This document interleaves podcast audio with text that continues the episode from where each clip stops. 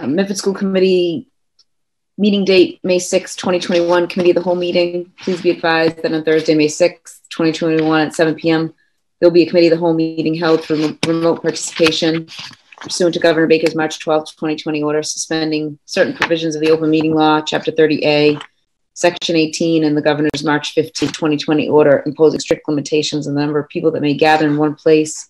This meeting of the Medford School Committee will be conducted via remote participation to the greatest extent possible. Specific information, the general guidelines for remote participation by members of the public and or parties with a right and a requirement to attend this meeting can be found on the City Medford website at www.medfordma.org. For this meeting, members of the public who wish to listen or watch the meeting may do so by accessing the meeting link contained herein. No in-person attendance of members of the public will be permitted, but every effort will be made to ensure the public can adequately access the proceedings in real time via technological means. In the event that we are unable to do so, despite best efforts, we will post on the City of Medford or Medford Community Media websites an audio or video recording, transcript, or other comprehensive record of proceedings as soon as possible after the meeting. The meeting can be viewed through Medford Community Media on Comcast Channel 22 and Verizon Channel 43 at 7 p.m. Can call in by using 1 929 205 6099. Please enter meeting ID 996 3853 9309 when prompted. Since the meeting will be, oh, sorry. Additionally, questions or comments can be submitted during the meeting by emailing medfordsc at medford.k12.ma.us. Those submitting must include the following information, your first and last name, your Medford street address, your question or comment. The agenda will be as follows. Discussion of the development of the operating budget of the Medford Public Schools for fiscal year 2022 as it pertains specifically to the Office of Pupil Services, including the Special Education, Counseling, and Behavioral Health Services and Health Services Departments, as well as Curtis Tufts High School. Signed, Dr. Marice Edouard-Vincent, Superintendent of Schools. Roll call, Member McGrath?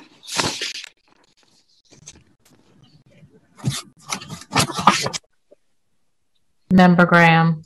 Here. Member Kreatz. Here. Member McLaughlin here. Member Mustone. Here. Member Ruseau. Present. Member Van der Kloot. Here.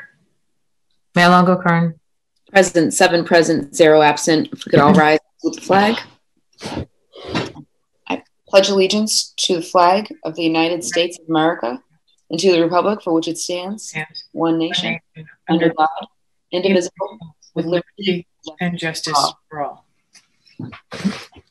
Thank you. I'll turn it over to the, I know we have a number of our administrators on. I'll turn it over to Mr. Murphy and Dr. Edward Vincent. Good evening, everyone. I just want to say today we're going to embark on um, our second budget presentation.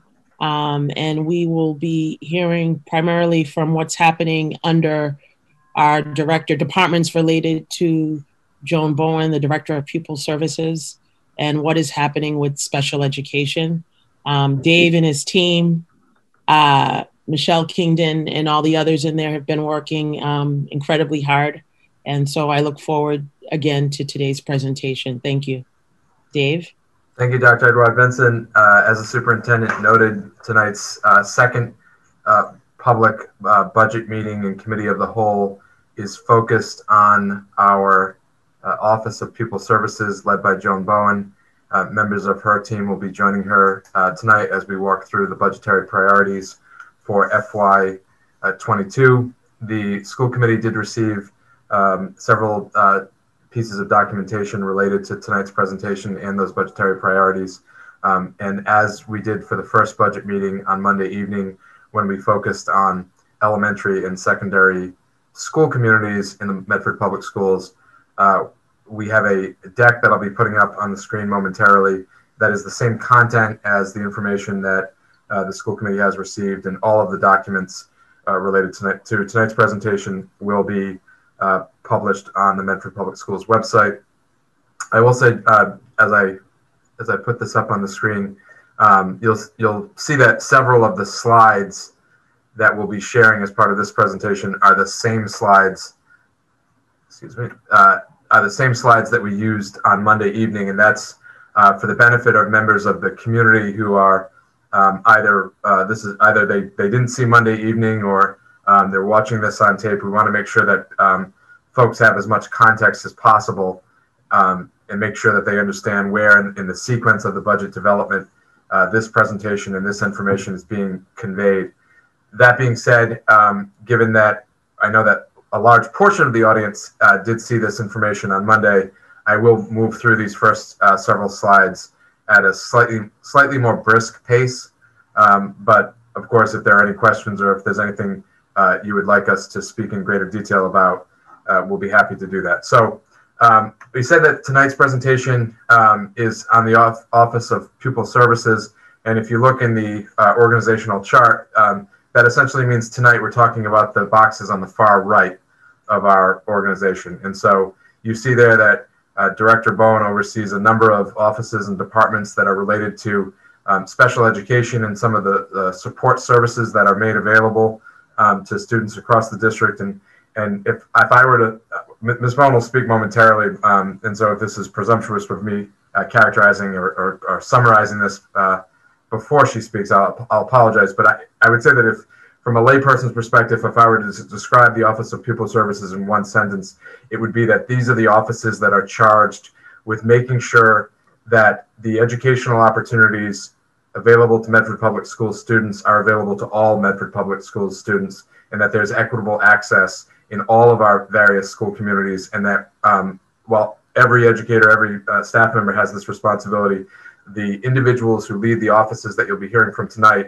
are charged with making sure that we are meeting students where they are and meeting their needs and their educational needs, whatever they might be. And so, um, some of the values and, prior- and strategic priorities that we talked about on Monday that are informing our budgetary proposals for our school communities uh, ha- very much have a nexus uh, between that information and those those priorities with the work that Joan's office is charged with doing. Um, and that is it is for that reason that uh, we are taking this uh, this evening to focus solely on the Office of Pupil Services uh, before moving on to some of our other academic and operational areas uh, over the uh, over the course of the next next couple of budget meetings. So, with that, we'll go again. We, we've talked about our budget sequence and the development of our goals and priorities, and how that moves across um, these different lanes to get to the place where the superintendent makes a recommendation to the school committee the school committee then will take a vote that will uh, serve as a request to the municipal government. Um, you've heard me say this many times, but I don't think it can be repeated enough. And again, this is the, the simplified version as to where exactly in this budgetary uh, development sequence that we are um, right now. We, as the administration, are preparing the budget within two separate spheres. We are developing and, and, and looking at all of our needs, and we do that by um, many, many meetings uh, with all the different people representing the different departments, identifying what our priorities are, what our needs are. We'll talk a little bit about how we frame them momentarily. And then that is to go into the information necessary for the superintendent to make an informed recommendation and for the committee to make an authentic request with regard to the district's budgetary needs. At the same time, we understand that the municipal government will ultimately make an appropriation that will take into account all of the various needs and priorities that the city of Medford has to has to uh, is is accountable for. And so, um, for that reason, we are simultaneously preparing a variety of contingencies to make sure that we are able to operate the district with the appropriation that is ultimately made. And so, it is not the case that if an appropriation is made that is less than the request uh, that is made by the school committee or the recommendation of the superintendent, that does not mean that we're going to fold the tent and decide we, we can't have school next year. We're going to operate, we're going to operate effectively, and we're going to serve uh, the interests of students. And while this is a conversation that has to take place and we have to develop these priorities in, authentic, in, in an authentic way, I think it's important that we also point out uh, that we will be prepared to operate regardless of uh, the circumstances under which uh, we are operating. Again, on that note, these are the, uh, the funding sources. If anyone wants to hear more about these, I would encourage you to watch any of the several meetings at which we've discussed this and shown this slide. These are the three buckets in which the priority, we've asked our, our, our uh, department leaders to develop our budgetary priorities. First, identifying what are our personnel and staffing needs, what are material and infra infrastructure needs and priorities, and what is the training and professional development uh, that we need, as well as uh, some miscellaneous categories. Um, you, the committee knows, as you've heard many times, that we've asked um, everyone to develop their budgetary priorities primarily within the frame of how do we repair and rebuild uh, damage caused by the COVID 19 disruption to students' instruction. We know that students have gone through two uh, very disruptive and non traditional years of education. And while we're always looking to innovate and build uh, toward the future, at the same time, we want to make sure that we are um, taking into account all of the needs and challenges that have developed as a result of this uh, substantial disruption in students' educational journey. Uh, this, as uh, we reported first on April 26th, is our projected um, budgetary growth for the year. We are looking at approximately $2.1 million in fixed costs. Um, that is a number that is somewhat fluid, and there are, and as we'll talk about tonight, and particularly particularly tonight because of some of the variables um, that are at issue within our special special education arena, um, that number, that 2.1 million dollar, could move.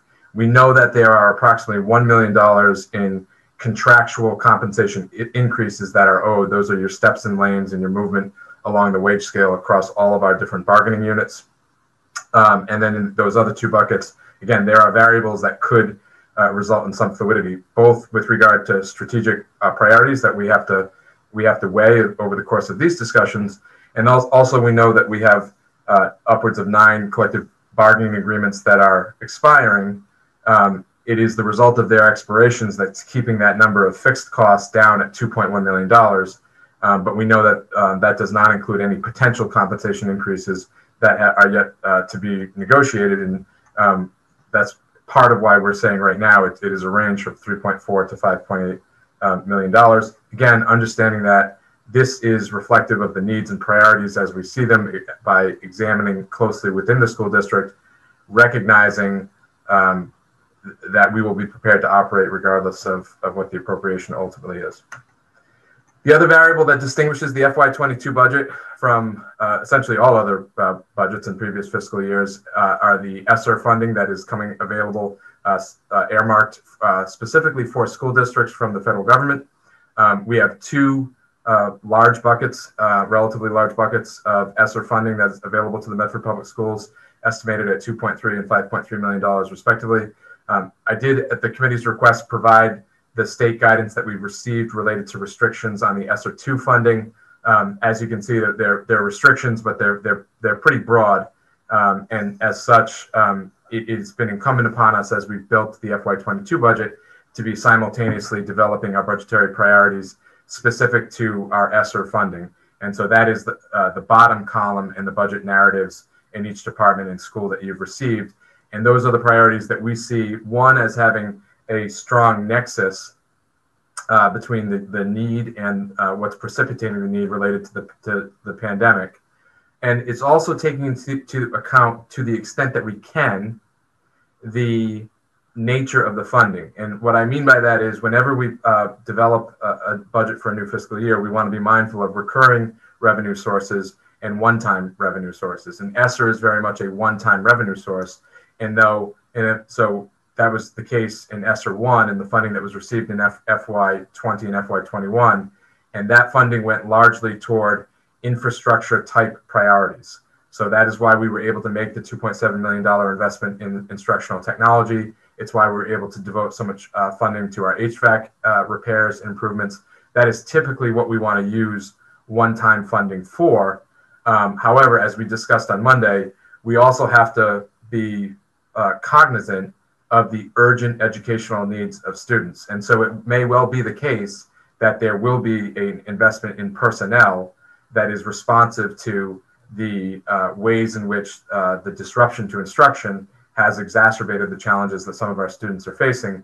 And we know that that means that we are essentially starting a timeline to either identify the efficiencies necessary to make that those investments sustainable or we have to view them as essentially temporary because um, the ESSER funding is is by by its nature temporary. So um, there are different paths uh, that, that we can go, um, but it, it is the case that there that some of the recommendations, as you saw on Monday, will be that some limited amount of one-time funding will be used uh, to try to bridge gaps in our personnel that have a strong nexus with the urgent needs of students coming out of the pandemic. So um, as we move toward our discussion tonight about pupil services, one of the other variables that really distinguishes the budget, uh, the budgets of the departments uh, that we're talking about tonight, tonight is that there is an extensive amount of external funding that supports these uh, budgetary priorities. And I think if um, those of us who, who uh, work in this field and, and, develop these budgets, if we were starting, uh, if we were writing education laws and education funding laws um, from scratch, I think we probably would like to see a different sequence in terms of um, when some of the uh, specifics related to this funding um, come into uh, view. Um, we're developing an FY22 budget without knowing the level of support that we will have, but by looking back at history, we have a sense as to what we can expect with regard to that external funding. And so Ms. Bowen and I were, were talking earlier, and uh, the term that we both agreed um, can apply to, to budgeting in, the, in a special education context is that it's a bit of a roller coaster. You'll see as we go through the slides tonight that there are some uh, potential uh, significant increases from a budgetary perspective that are necessary in order to meet our needs. I mentioned that a lot of uh, a, a, fairly significant portion of our fixed costs, which has to do with both our emerging needs and with our compliance obligations uh, from a contractual perspective, live within the special education budget. And so when you see those numbers, you can see that, that this is going to be a pressure point and this is going to be a challenge from a budgetary perspective in FY22. But when we go to this slide, we see that there's over $2 million that we can expect to receive in that external funding that will help offset the costs that live within the special education budget. So that momentarily uh, can sort of put our mind at ease, and we know that generally speaking, we have funding that's going to come through circuit breaker, it's going to come through the IDEA grant, and some of the other um, smaller sources. However, the sort of the third leg of that of that roller coaster is that um, there are other variables that are beyond our control that could that could increase costs um, significantly at any point during the school year in order for us uh, to meet our obligations to all students. And so that is something that that's a, a, a level of flexibility that we have to maintain and a capacity that we have to understand um, can become exacerbated on, on very short notice. And so um, that's why I say these numbers uh, to some degree are fluid. So um, that's a lot of background and context, and I appreciate your patience as I, I walk through that. It, believe it or not, that was my attempt to go through the previous the slides that you've seen before um, in an expedited fashion. So uh, I will, as Ms. Bowen begins walking us through some of the specific priorities and initiatives uh, that are have been deemed uh, necessary, uh, I will I will go back and I'll check my clock and I'll see whether or not I was successful or not. So, um, Ms. Bowen, you're not up on my screen, but I'm sure that you're there. And um, I know that you have members of, of your team representing certain offices uh, that are under the auspices of the Office of Pupil Services who will be uh, helping you this evening go through some of these specific priorities. And then um, we'll walk the committee through that. And uh, to the degree that there are specific questions or areas that the committee would like us to expand upon, uh, we'll of course be happy to do that. So, um, Ms. Bowen, how is that for an extended introduction? That, that was right on point. Thank you. Um, good evening, everyone. Good evening, Madam Mayor, members of the school committee, and Medford um, members of the Medford community. Um, before we get started, I just want to take a moment to express my appreciation to all the special education staff throughout the district. Um, this past year, they have demonstrated professionalism, strength, and compassion while prioritizing the needs of our most vulnerable population. I could not be more proud or more grateful to work with such dedicated staff.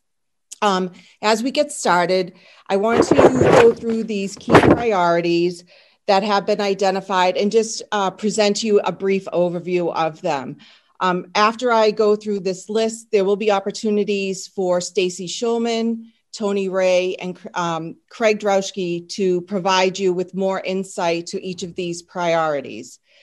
Um, so some of the key priorities for serving our most vulnerable and highest needs students is additional staffing capacity to meet both students' needs and compliance obligations. Um, we would like to have the ETL at the Andrews Middle School we would also like to add an additional connections classroom at the Roberts Elementary School. Um, this is in regards to, um, we will now have um, grades K to five, and we do not have any students um, that are rising sixth graders. So we will have a full program and it will require an additional staff person. Um, contracted services to address low incidence student needs. We'd like to shift some roles and responsibilities to allocate more direct support to our students. We'd like sufficient school nursing staff at the McGlynn Elementary School, Middle School, and the Curtis Tufts. And I believe that um, Ms. Ray will speak more directly about this. We'd like to provide more training to our paraprofessionals. We're looking into them becoming re, um, registered behavioral therapists, which will help with the social emotional um, concerns and challenges that we see um, when students come back to school next school year. We would also like to increase some our behavioral specialist positions, and Ms. Stacy Schulman will be addressing that later on as well. Um, one of our biggest needs um, that we see in the district and most concerning is um, the need for more teachers to be trained in Orton Gillingham, and we would like that for all K to one teachers. Um, this is also part of the new dyslexia guidelines that have come out. Um, and it would just be able to strengthen the teachers' toolkits in regards to reading. We'd also like to add a COVID testing coordinator, a Medicaid billing team. This is extremely important as there's new um, regulations that need to be followed. And it takes a whole team of people to be able to do this Medicaid building. And as we are billing, I'm sorry. And as we go through it, we're identifying team members, what it would look like, and what it would um, cost the district to be able to do that. The next is building based professional development at the Curtis Tufts School, and Mr. Drowski will speak more to that. Recovery High School enrollment support. Um, every year, we have one or two students who are enrolled at Recovery High School, either in Boston or I believe it's in Beverly that the district is required to pay their tuition. We would like to have this built into the budget for the, the following school years to support that. And then also a 0.6 full-time um, employee school counselor to support focused on students who are English learners. So I, I believe Ms. Schulman will also talk about that. So I'm going to ask Ms. Schulman if you'd like to um, talk about your priorities for your department. Good evening. Um, I'll begin with discussing the behavioral specialist positions. Um, we all know that the COVID 19 pandemic has caused a lot of social emotional need, not only for our students, but for our society at large.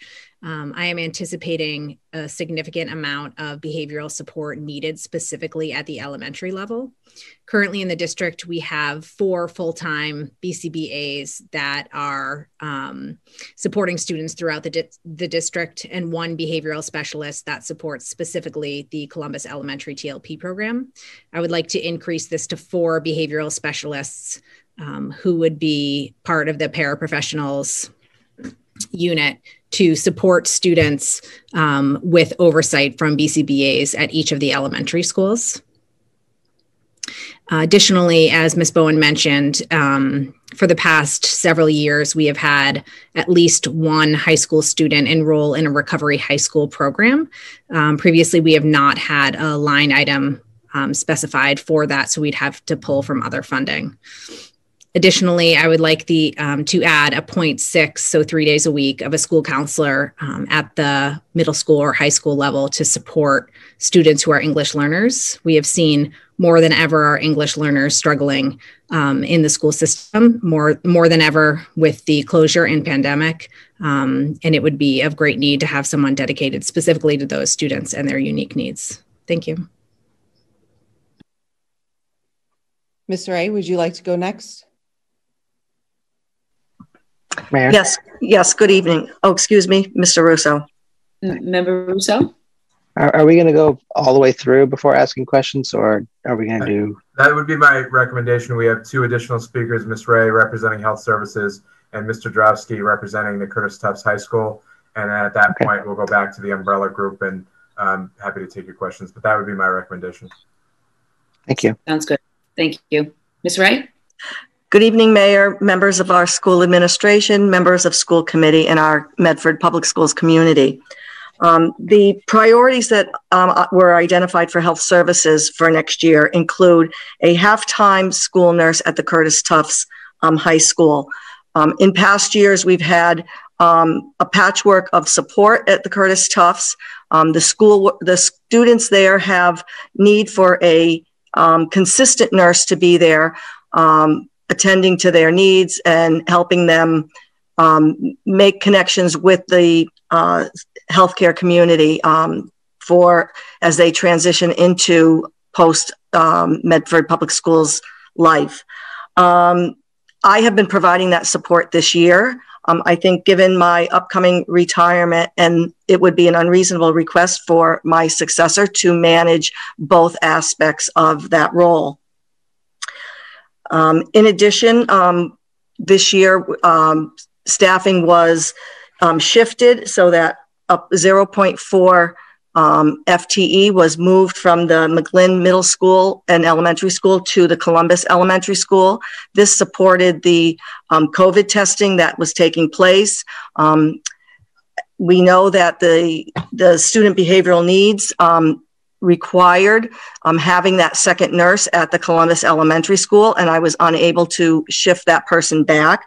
Um, the McGlynn Middle School with the student population and uh, will requires um, three FTEs at that school to manage the student needs, um, including um, medication, different procedures, and um, nursing care for our access students.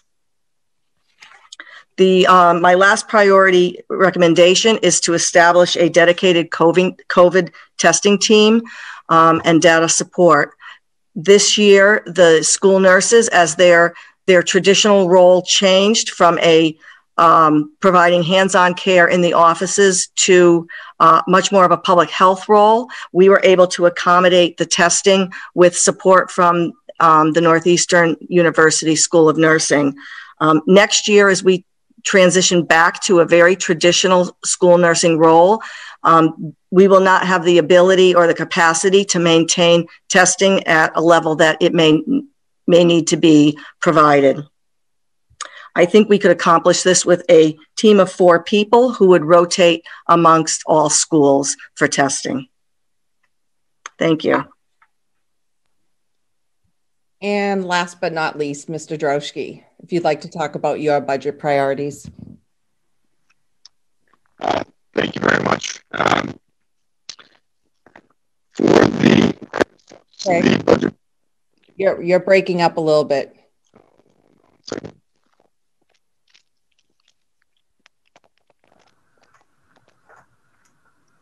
We're gonna add a new microphone to the Curtis Tufts High School as a as a last minute budgetary priority. I think. Hold on one second. Oh, we just heard you better. That was better, Craig. If you wanna. Sorry, I apologize. That works. That's Crystal good. Clear. Um, so for the the uh, budgetary priorities at the Curtis Tufts, um, the expansion of the uh, special special slash electives teacher at the Curtis Tufts to a, a half-time position um, would facilitate some uh, learning opportunities for the students that, um, in in my opinion, are some of the most valued that the students get um, and are the best opportunity to meet some of their social emotional needs um, within the academic within the school setting. Uh, flexibility in scheduling is one way to support the needs of these students, and expanding elective offerings will provide opportunities for credit recovery as well. Um, the current schedule focuses uh, on academic opportunities with art offered one time a day and health offered one time a day. Um, and the expansion of a 0.5 FTE teacher would allow us to offer more electives that would um, promote positive student driven learning in various times of the day. Um, and as Miss Ray highlighted, uh, it has been lovely to have Miss Ray there this year. Um, but as she also said, having consistent adults in the building trusted, consistent adults in the building is a key part of our programming. Thank you. I think Ms. Ray uh, said that it would be unreasonable for her successor to um, be expected to serve both as the director of health services and as the part-time school nurse at the Curtis Tufts High School. And I think that it probably goes without saying, but it wasn't particularly reasonable for us to ask Ms. Ray to do that over the course of this year.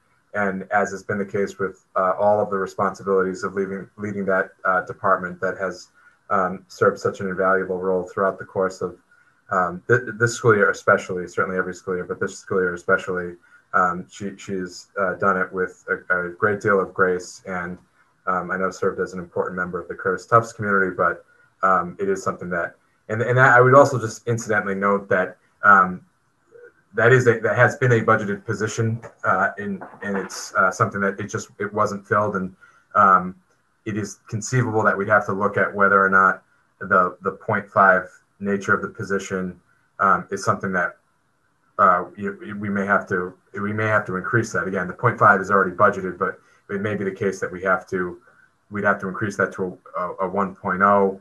Um, presumably, the responsibilities would still be shared. Um, I, I don't believe, at least at the moment, it can change uh, depending on the population, depending on the number of students enrolled. But right now, um, we wouldn't necessarily need the 1.0 at the Curtis Tufts, but um, it may be the case that we have to hire a 1.0 and then um, divide up the, the responsibilities.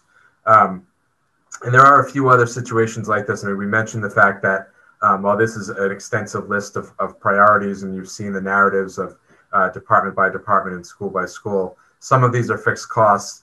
Um, some of these, uh, Ms. Schulman mentioned the, um, I believe it's budgeted at somewhere between eight and sixteen thousand dollars with regard to the costs uh, for the recovery high school program. Um, that is a, as, as it's been explained to me, uh, a cost that the district incurs uh, year after year. And as is the case, um, it's not uncommon, but with school in school districts where you have these relatively low dollar amount costs um, that are not guaranteed to be incurred on a year in and year out basis, it never essentially finds a landing place or a home within the budget. And each year, um, the, the, either the person in my role or in Ms. Bowen's role um, or Ms. Schulman's role, uh, whatever the case may be, um, is going around and trying to identify a source of funding um, at, at the last minute to try to make sure that um, it's something that, that is covered in, in one way or another on a $63 million budget. There's $8,000 um, that you can, you can pull, um, but it's an unnecessary step and not really reflective of our accurate costs to not actually have it um, living in a particular place. So um, the last thing I'll say before we open it up uh, to your questions is that, as you can see, given the nature of the work that these offices and departments are responsible for, um, in many cases, there is a very strong nexus uh, between our COVID related needs and these um, priorities.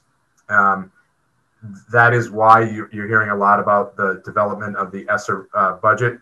And at the same time, um, because we don't know yet what our uh, operating budget is ultimately going to be, um, and we have uh, advanced our conversations um, with the city in, in, in, recent days, and so we're getting a clearer picture of that. Um, but there's still a number of variables that um, that, that no one knows the answer to yet, particularly related to uh, restrictions and as they might apply to ESSER 3 and to the ARPA funding.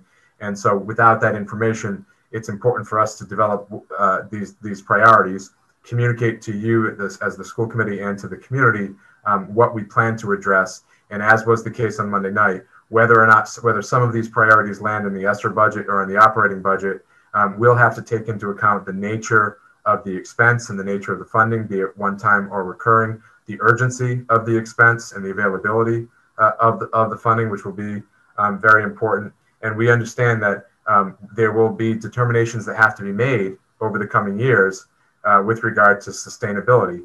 Um, and it may be, and at the same time, there'll be need, there'll need to be additional determinations with regard to need, and that'll be true for the priorities we're articulating here, which may be quite urgent in the 21-22 school year, but two years removed from the pandemic, they may be less urgent.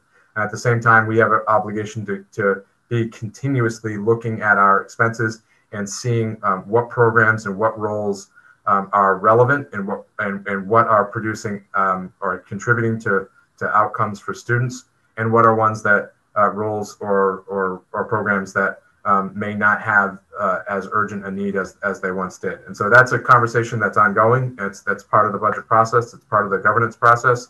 Um, and we'll continue to do that uh, through the development of the FY22 budget um, and, and, and beyond. So uh, I'm going to stop the screen share for now, but we can certainly go back to it um, if people have specific questions or would like to uh, make reference to uh, specific priorities. And um, uh, the team and I are happy to take your questions at this time. Member Mustone? Thank you, Mayor. Um, just uh, two questions. Um, thank you guys all for all the information. Um, Ms. Schulman, I think it's a great idea about the school counselor for the um, ELL students. I didn't know if 0.6 is enough for both middle school and high school, if it was possible that position could be increased. Because um, I do think it's probably a, a, a good idea to have it both for middle school and high school and to have someone who's just 0.6 try to go between three buildings would be um, a challenge. And then the next, and I'm not sure, um, Mr. Murray, if it's um,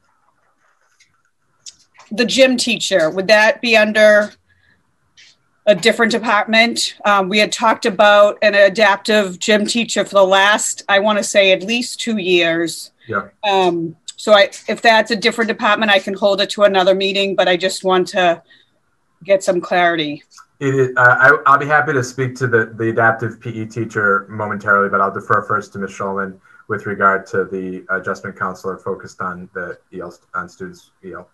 Okay, and I apologize. I did it again. I said Mr. Murray because no, okay. Cullen's teacher is David Murray, who I see. I will just I'll just can change my name. I could put a slash next to it. I really I'll, I really will respond to anything. So I don't. It's, it's thank you. Thank you in regards to the EL counselor, I agree. Um, but what my focus will be looking at supporting high school level students. We have a significant number of counselors, um, specifically guidance counselors at the middle school um, their roles and responsibilities are more flexible than the high school counselors who have significant um, responsibilities with post-secondary transition. Um, therefore, I'd be looking for the um, to house the counselor primarily there, though it would seem to be um, best fitting to have them be available for the middle school should something arise. And if I could just add one quick comment that I, I think it's okay for me to just, we've talked a lot about how we've had so many of these meetings leading up to these presentations and I, I just for for um, transparency's sake, um, some of the conversations that have occurred as Ms. Schulman and I have have discussed the budgetary priorities coming out of the counseling area, is that we know that there is clearly a strong nexus between the work that her department is doing and our work to repair and rebuild uh, from the disruption caused by the pandemic. And so it might well be the case that there are resources available to the counseling department um, in order to try to fund some of these priorities. And hypothetically, one of them could be a, a, a 1.0 uh, counselor uh, focused on, on EL students. Right now, we think 6.6 uh, would be um, sufficient for with regard to where we are. But the counseling uh, and behavioral health department, like all departments, will have a responsibility during the life of the ESSER funding to talk through what are their best practices, what are their current structure, what are the current roles and responsibilities. And in addition to giving us the opportunity to respond to the most pressing needs of students coming out of the pandemic. Pandemic. One of the things that the ESSER funding gives us the opportunity to do is to look at all of our practices and to look at how we're structured and to look at what we're doing well and what we're not. And what it means is part of identifying what's going to be sustainable is identifying those practices and committing to them during the life of this ESSER funding. And that, frankly, is it's a forcing mechanism for us to determine what are potential efficiencies, what are potential consolidations, what are what are necessary investments. And so I think that's that is you know clearly we need the ESSER funding because we need to make sure that students are not having their educational careers defined by these uh, horrific years in terms of um, you know the experience you're having as a student trying to learn to read or trying to move through some of these transitional periods. Uh, but it's also a real opportunity for the organization to identify how should we be organizing our funding and our structure um, going forward. With regard to the uh, the PE teacher that Ms. Mustone references, that will that those, that priority, which I'm certainly familiar with, and I know that it's something that's been discussed in this forum um, uh, several times in, in, recent years, and it will be discussed next week in the academic presentations along with the uh, PE and health department uh, budgetary priorities. I will say though, just as a way of sort of uh, uh, foreshadowing that conversation, we will be looking to engage in a discussion about what is the, the most prudent investment? We certainly, um, a, a 1.0 PE teacher is something that I know the committee has considered, and it's something that, um, if that's the, the committee's direction, it's something that we'll certainly um, commit to, to retaining and to try to add that to the, the suite of services that we have in, in our PE and health department. But I, I, I do think that given that this has been a budgetary uh, priority, it is a, a, a conversation that we've had internally about what would it look like to have the most expansive availability of, of PE uh, classes and, and a, excuse me, adaptive PE classes and adaptive PE certifications. So perhaps that's hiring a 1.0, or perhaps it is going to the teachers union and bargaining over the impact of requiring an adaptive PE license, or at least one per building. And, and, and they're not either or, but the committee should be prepared for that conversation because I think that um, as we look at the at the the limited capacity we do have, I think we have to make sure that we're we're attempting to move forward in the most um, thoughtful way possible. So uh, that is a conversation for next week, but I think um, just as evidence of the fact that we're actively discussing it, um, you should know that we're looking at both of those paths as a way to make sure that ultimately we're bringing that um, that staffing capacity uh, to bear in a way that will benefit students. Thank you. Thank you. Member Van der Kloot? Yes, thank you. I just wanted to ask a quick question about the Curtis Tufts. Could you tell me what the current um, uh, population of the school is right now? And also, were there some students, did all students start coming in? Um, uh, or do we have any um, fully remote students at the Curtis Tufts? Uh, currently, there are 22 students on the rolls. Um, there are six that are presently all remote. Um, or sorry, there are seven that are all remote. So, do the Curtis Tufts teachers um, are they uh, uh, interacting with those students specifically? Yes. Um, I mean, our, our teachers have been in since the very beginning. Right. Uh, and they are running Zoom classes alongside of their in person classes as well.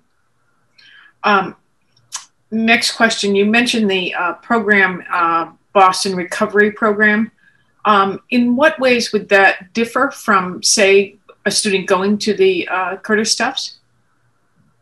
Um, Paulette, I can answer that. So the Recovery High School is a general education high school. It's a public high school. So it does not provide students with special education services.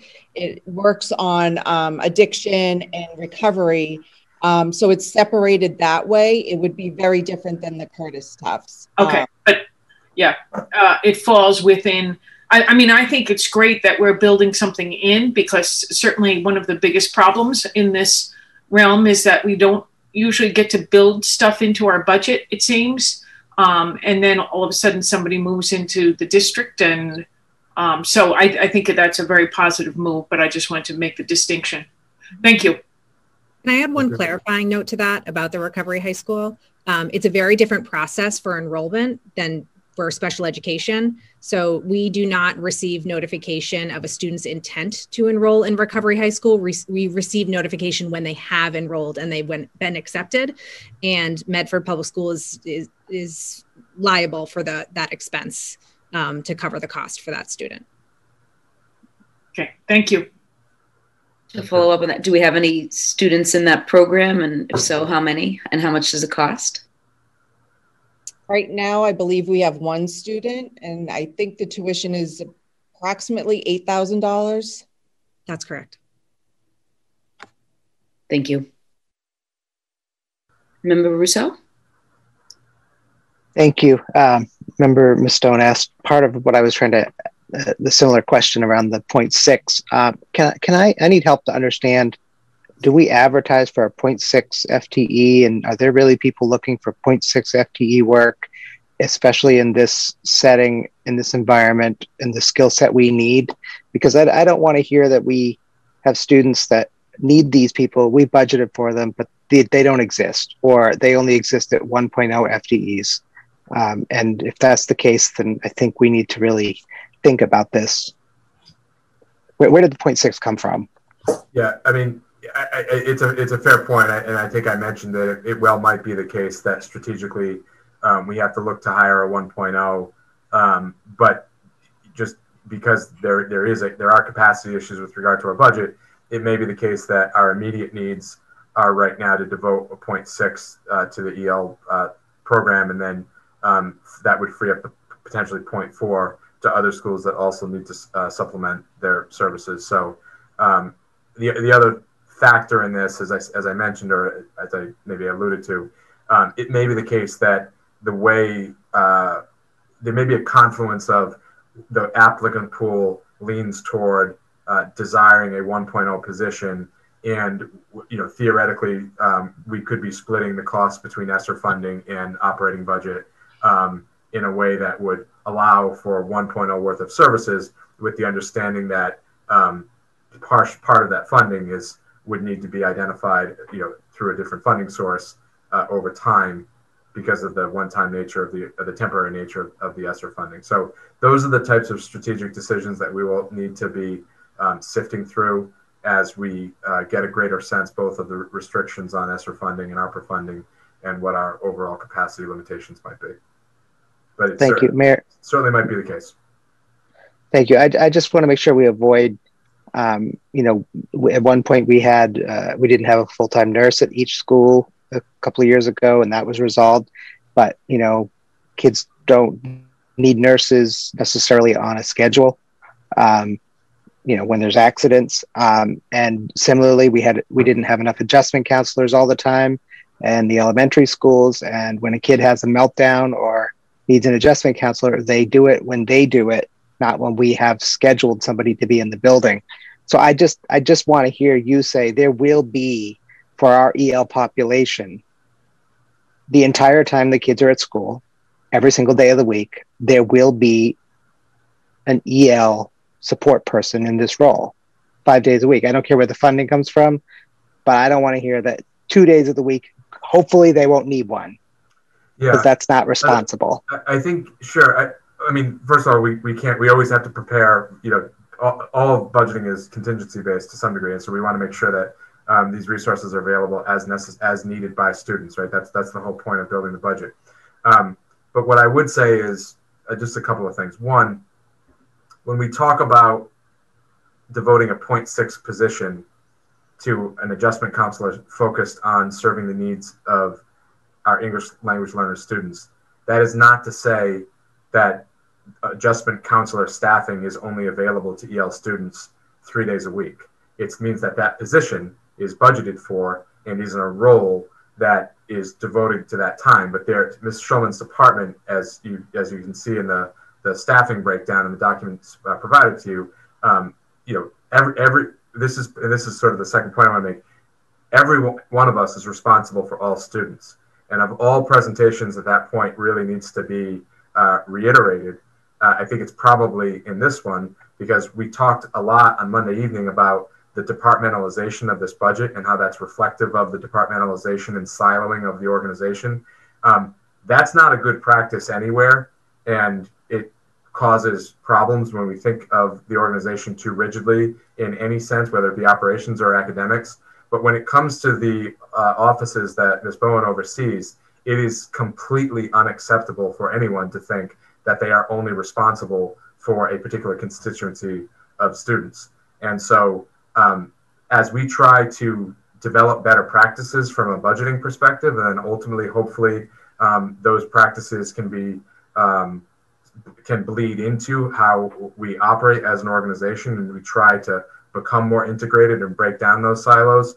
Uh, hopefully, one of the things you'll see uh, is that we don't need to just have particular staff assigned to uh, particular programs. I mean, we'll always need people with expertise and that's why there'll always be a Department of Pupil Services or Special Education because there is it is a highly complex area, and so it's not in any way to uh, belittle the level of expertise that's necessary. Um, but I think your question speaks to the point of the need to uh, essentially see a, a, more integrated organization, um, so that uh, that's never an issue in terms of what capacity is available to which student based on the program that they're in. That's that's part of what I think we need to break down. Thank you. Member McLaughlin? Thank you, Mayor. I actually have a lot of questions, so you may, I want to defer to you to let me know when to stop and let another member go, and then I'll get back in the queue again, if that's Yeah, okay. Maybe, maybe two, to three questions, then we'll give. Okay. Yes. Okay, thank you. Um, let me just see here. Um, thank you for the presentation. Um, this is always, I feel like, a very complex aspect of the of the budget because it does. The director of pupil services obviously c- carries so many different departments. Um, I wanted to thank you also for providing the um, program descriptions that you provided to us, um, and I hope that obviously these will be shared um, with the community and the public, and also the breakdown of the programs within each of the schools, which I think is really important for us to discuss and also for the community to see. And um, you know, I think it's a little bit unfortunate that wasn't part of the introduction, but I know that in the interest of time, there's a lot to cover here, so I can appreciate you know that that hadn't happened and why. Um, but uh, just I am going to be asking some programmatic elements because they do relate to budget as well. And so if you'll bear with me on some of those things, I appreciate it. Um, uh, I just want to mention that in the programmatic piece, the language based um, definition of the program, the Medford Special Education programs, um, in the language based, it's, it's mentioned that um, there's grade level access for the students. Language based program was uses grade level content for ELA, reading, math, social studies, and science, so on. Um, and I just wanted to clarify uh, the access program says that they use Massachusetts curriculum frameworks. Um, and my question is aren't all of these programs and segregated classrooms and su- substantially separate classrooms, aren't they all grade level? They, they could be significantly modified for the students within that program. So Sure. they're following the curriculum frameworks and Yeah. the content, but it may be significantly modified for, say, access as opposed to our language-based programs. Yes. But in other words, I understand that. Thank you. But in other words, uh, a fifth grade student learning about the American Revolution means the access classroom for fifth grade students are learning about the American Revolution. It's just uh, an access point that is uh, different than, say, you know, the general education classroom. But in other words, the content is grade level content. Yes. Yes, that's what I wanted to clarify. Thank you. I wanted to make sure that that's the case because I'm not sure that that's all always understood. in um, resource room opportunities at other schools and all programming levels. What does that look like? I was curious. There was some narrative in here that there were resource room opportunities at all schools and all programming levels. And I just, I, there was no clarification on the programming um, piece either on what the, or there was for the resource rooms, but there, w- oh no, was there for the resource rooms? Yes, resource rooms. It, but here it's listed only at, at the high school. So for the special education program sheet, um, where you have all of the different program divisions, there's a resource room learning center division, and it says Medford High School and Voc Tech. But then if you go back to the presentation itself, where we're breaking down the um, the different uh, settings, schools um, that you did, which was very helpful. Thank you. I found this to be extremely helpful document. Um, it says resource rooms on all of the different schools with an asterisk, but it says provided at all programming levels. And I'm wondering what what does that look like? Can you explain to us what the resource rooms are and how they look at the different schools, if you don't mind?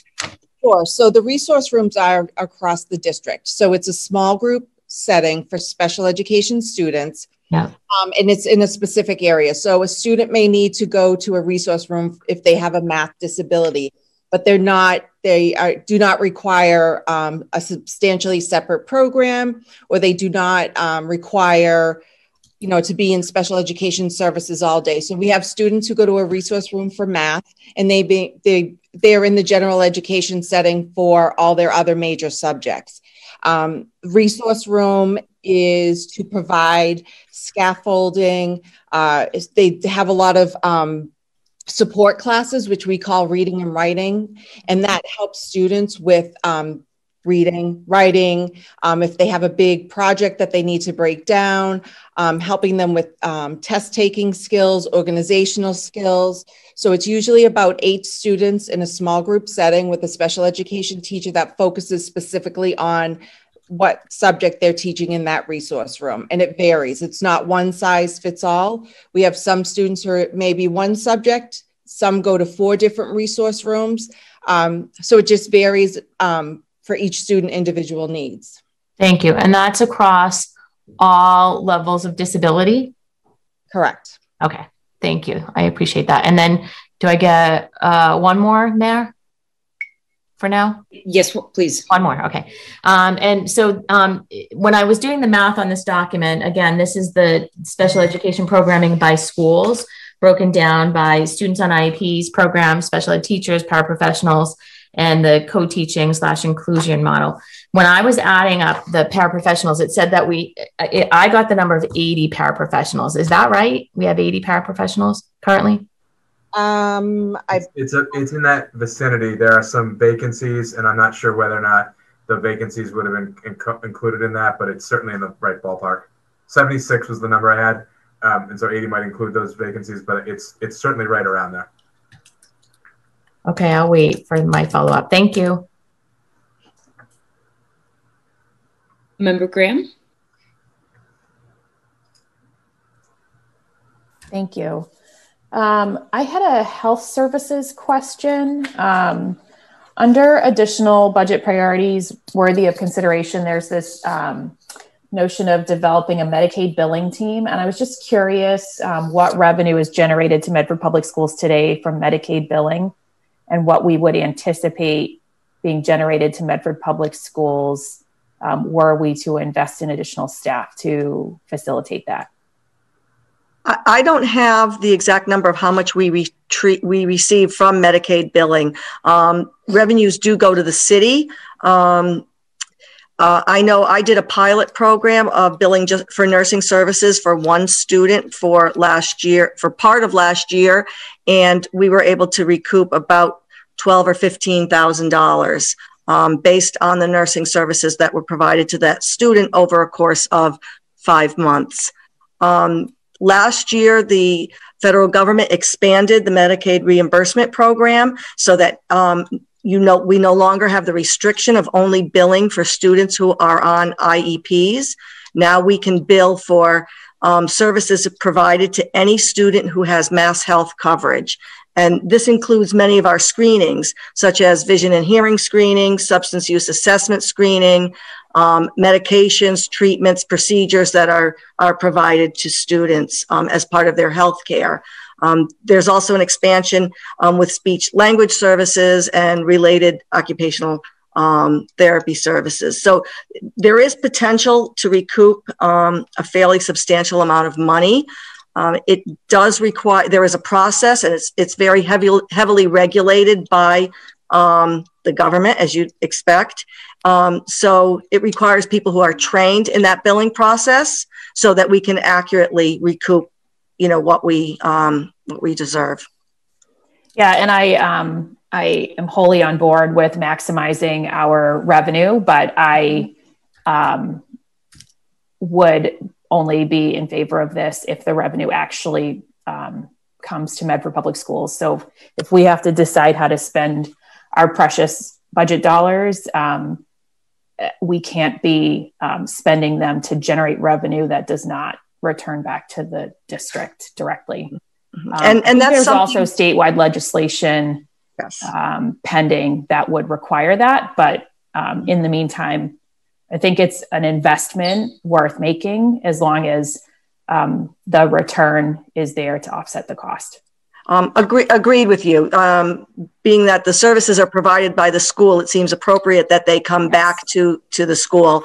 Um, and I know there's a lot of uh, lobbying towards that, um, and has been for many years. Um, just the small amount of monitoring I had to do. I mean, I could not have done that on a wide scale basis for all the students who would be eligible. So um, it, it really becomes yeah. um, fulfilling that role. Yeah, insurance billing is a beast unto, unto itself. So, exactly. Exactly. Um, yeah.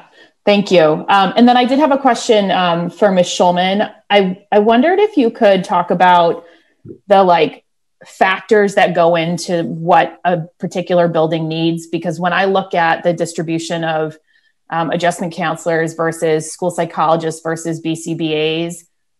I, I can't correlate how staff are distributed among buildings. Like it doesn't match um, IEPs.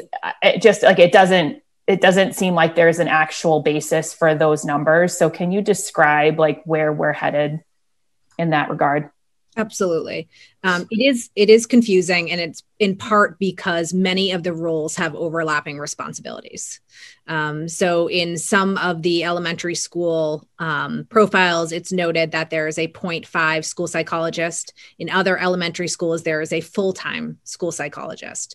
This is in part because the um, 0.5 school psychologist is a one um, FTE employee who only does um, psychological evaluations for IEPs. Um, they do not provide counseling services, while the other um, school psychologists 1.0 in the buildings do provide counseling services. So then you would see a lower um, number of adjustment counselors in that building.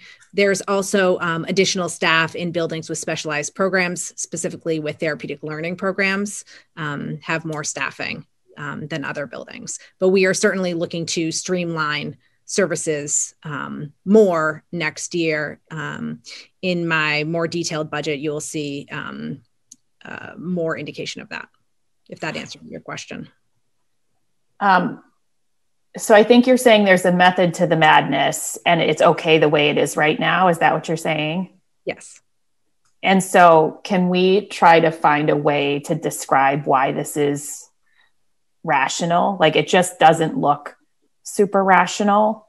Um, and uh, it's really hard to, uh, you know, I, I think intuitively, you know, I'm sure my colleagues agree with me that there's a widespread acknowledgement that we need um, additional support um, at the elementary school level. I, I don't think there's a, a, an argument about the need in a like macro sense, but like to understand like where does where does the need plug in and is it enough? I, I feel like i don't know how to evaluate that at the moment because there doesn't like there's there's no rationale that makes these numbers sort of make sense. So it's hard to say like if everything's okay right now are we just like incrementally adding to everybody or are we trying to fix a structural deficit somewhere? Like what what is the goal of the additional staff and is it enough I would yeah, say if I could just very quickly, I think I think that's important that we do spell that out. And I, I think it's it's an important part of people understanding where this investment is going, especially as it pertains to the ESSER funding that's coming in, because um, $7.6 million can look like a really big number until you see that it's really attached to over the course of close to three fiscal years. And then all of a sudden, when you factor in the, the disproportionate need that is being realized because of this disruption that students have lived through, all of a sudden, um, you know, those dollars appear to be much more scarce. And that's part of why, um, as we discussed a little while ago, while there is a rationale now to how these services are being deployed, there is also a responsibility on the part of the district to identify, while this funding is available, what is the best uh, plan forward with regard to these investments um, when we don't have ESSER funding available, frankly. And so when Ms. Schulman talks about potentially streamlining or identifying the responsibilities overlap. Um, there's also going to be re- going to be a responsibility on this department and every other department to identify what are the best practices across various grade levels and what is the formula essentially that will best fit the needs of students across each schools. And so uh, that's a long way of saying that the rationale that we would describe that we would provide now based on the system that we have in place very well might differ from the rationale that we bring forward to you next year when we are one year closer to ESSER funding not being available. And I think that's something that um, we have a, a, responsibility to do, and there's an urgency uh, as a result of having this this additional funding available in the in the short term. Okay, thank you.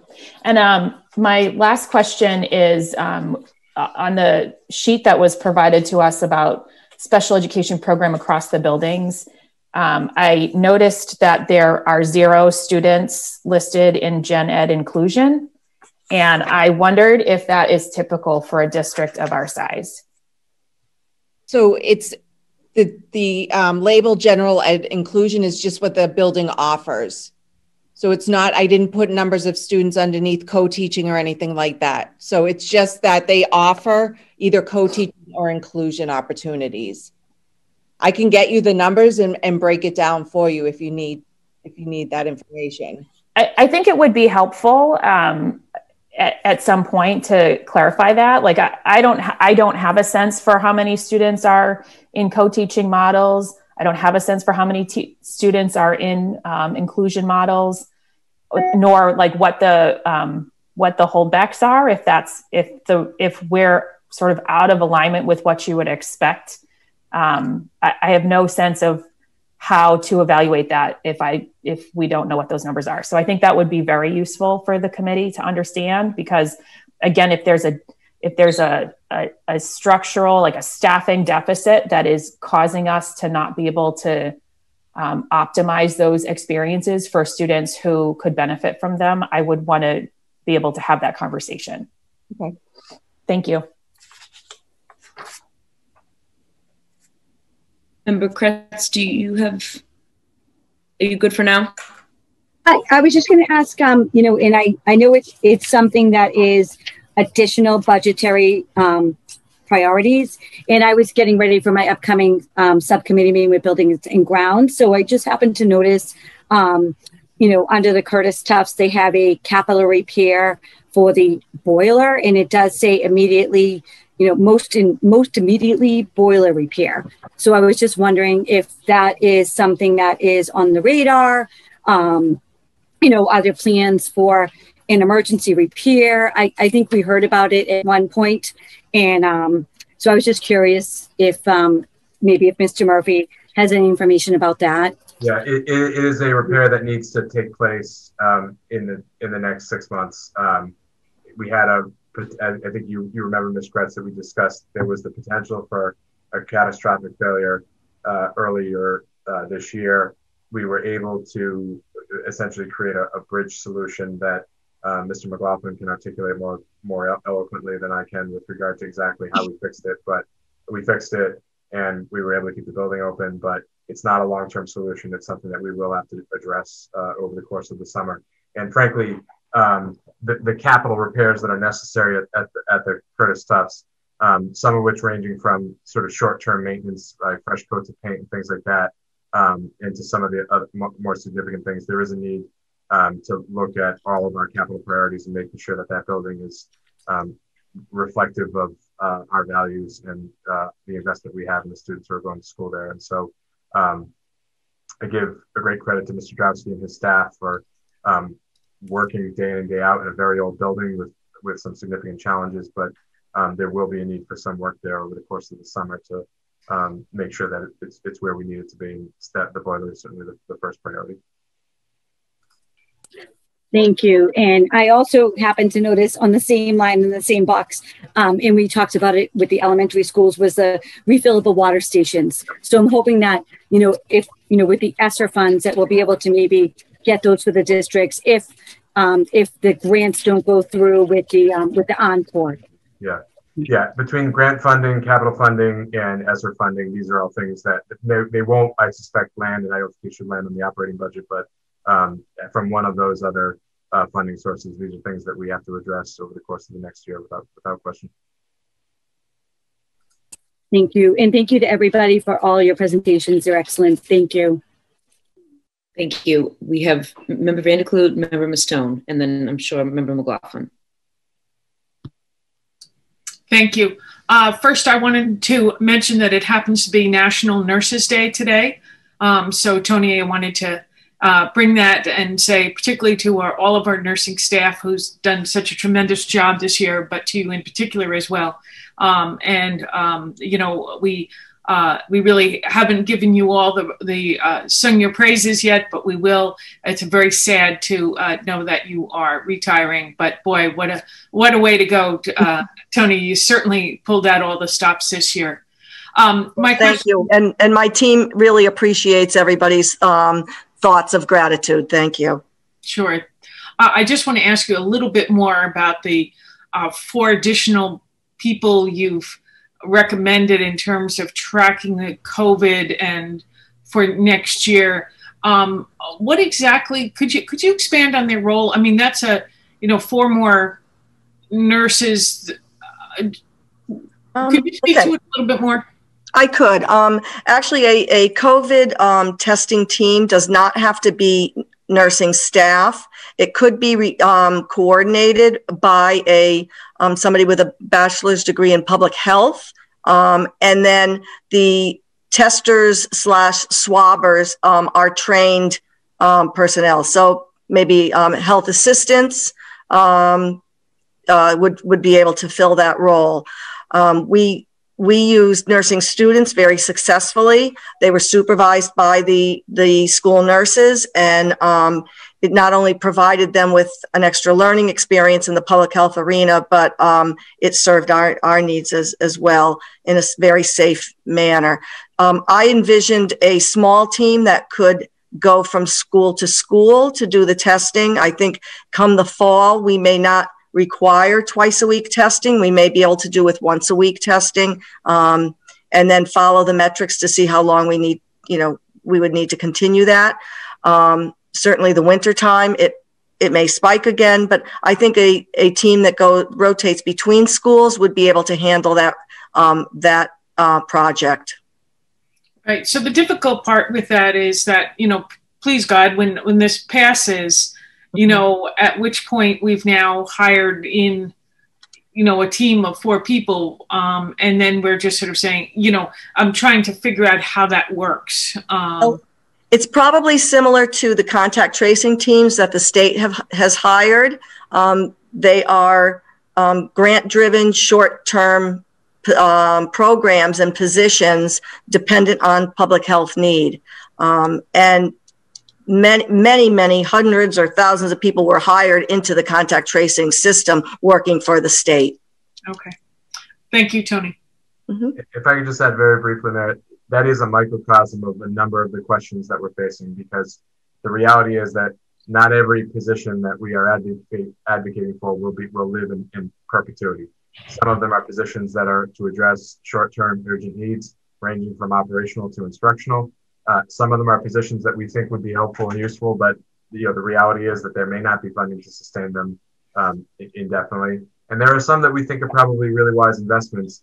And hiring now, frankly, will create, um, a, as I, I said earlier, a, a, a bit of a forcing mechanism for the district to determine how we make them sustainable uh, going forward. And I think all three of those scenarios are things that are represented by the developing ESSER budget. Thank you.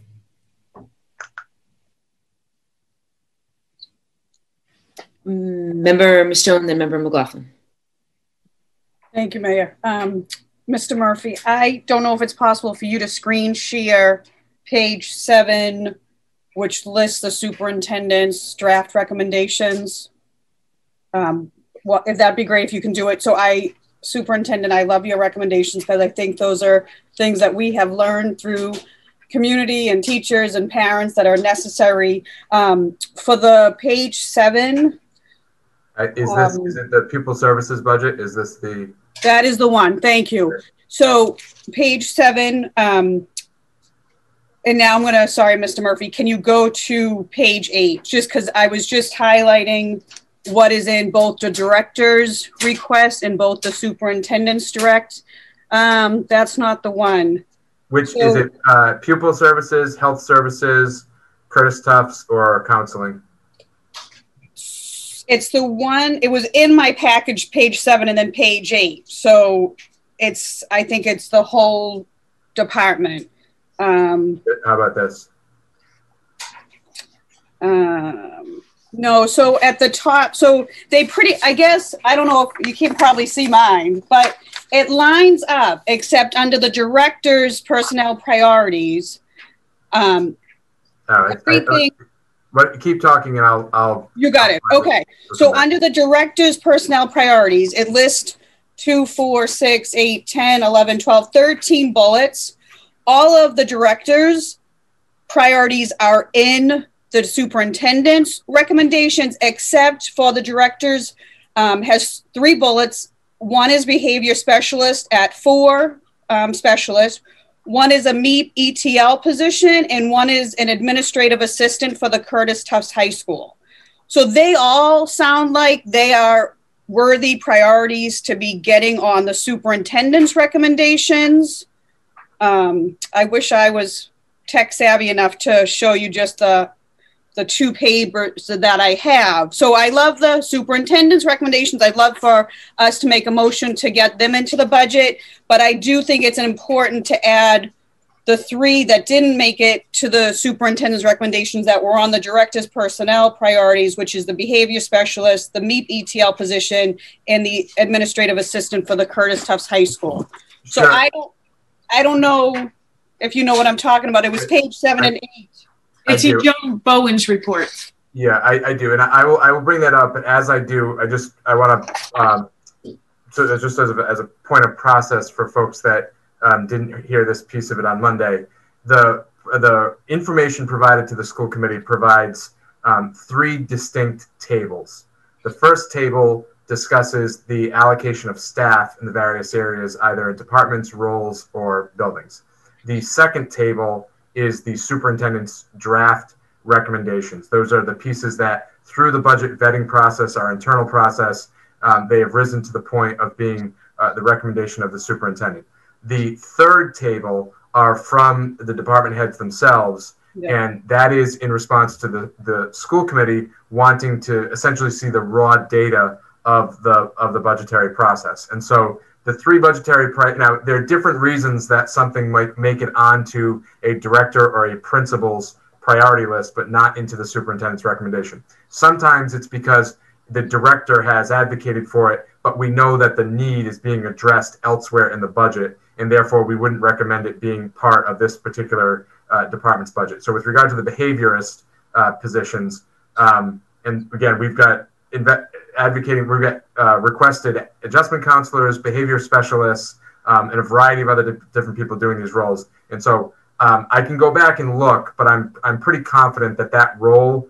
Uh, the reason it's not in the superintendent's recommendation is because we know it's living elsewhere in the budget, and Okay. it is really just a consequence of a very transparent process that we have here in Medford um, that you wouldn't necessarily see in other budget processes, where you're really seeing exactly the sort of testimonials of the various depar- uh, department heads leading up to the superintendent who is responsible for synthesizing all that information and making sure there's a, a recommendation that is truly reflective of all the budgetary needs.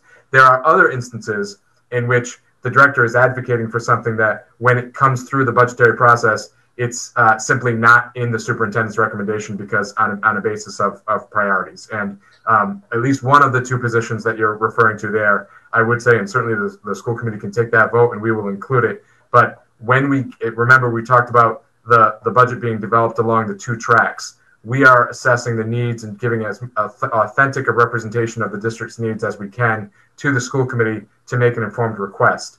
Um, but the other thing that we're doing is making sure that we're prepared to operate the district uh, irrespective of the size of the um, appropriation that's already made. And so inevitably, there will be things that we recommend and probably things that you request that if it's not appropriate for moving over to some of those external funds, it, it just won't make it into the operating budget on a basis of priorities, or at least it certainly won't be the recommendation of the administration. And at, the, at a minimum, the administrator uh, assistant position at the Curtis Tufts would not make the cut on that, in part because, um, and that's not to say it's, it, it couldn't be useful, and, and it's certainly uh, no uh, disrespect to Mr. Drowsky doing his job to advocate for his school and make sure that they they have as much staffing as possible.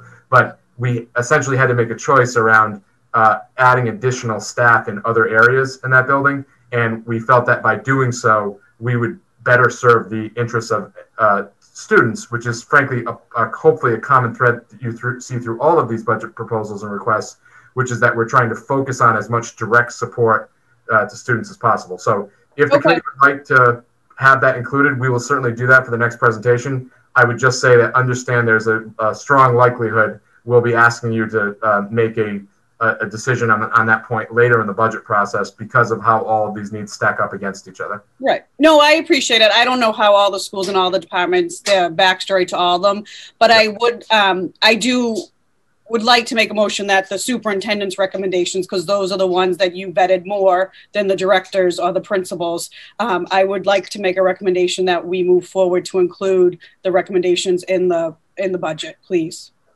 And I'll second that.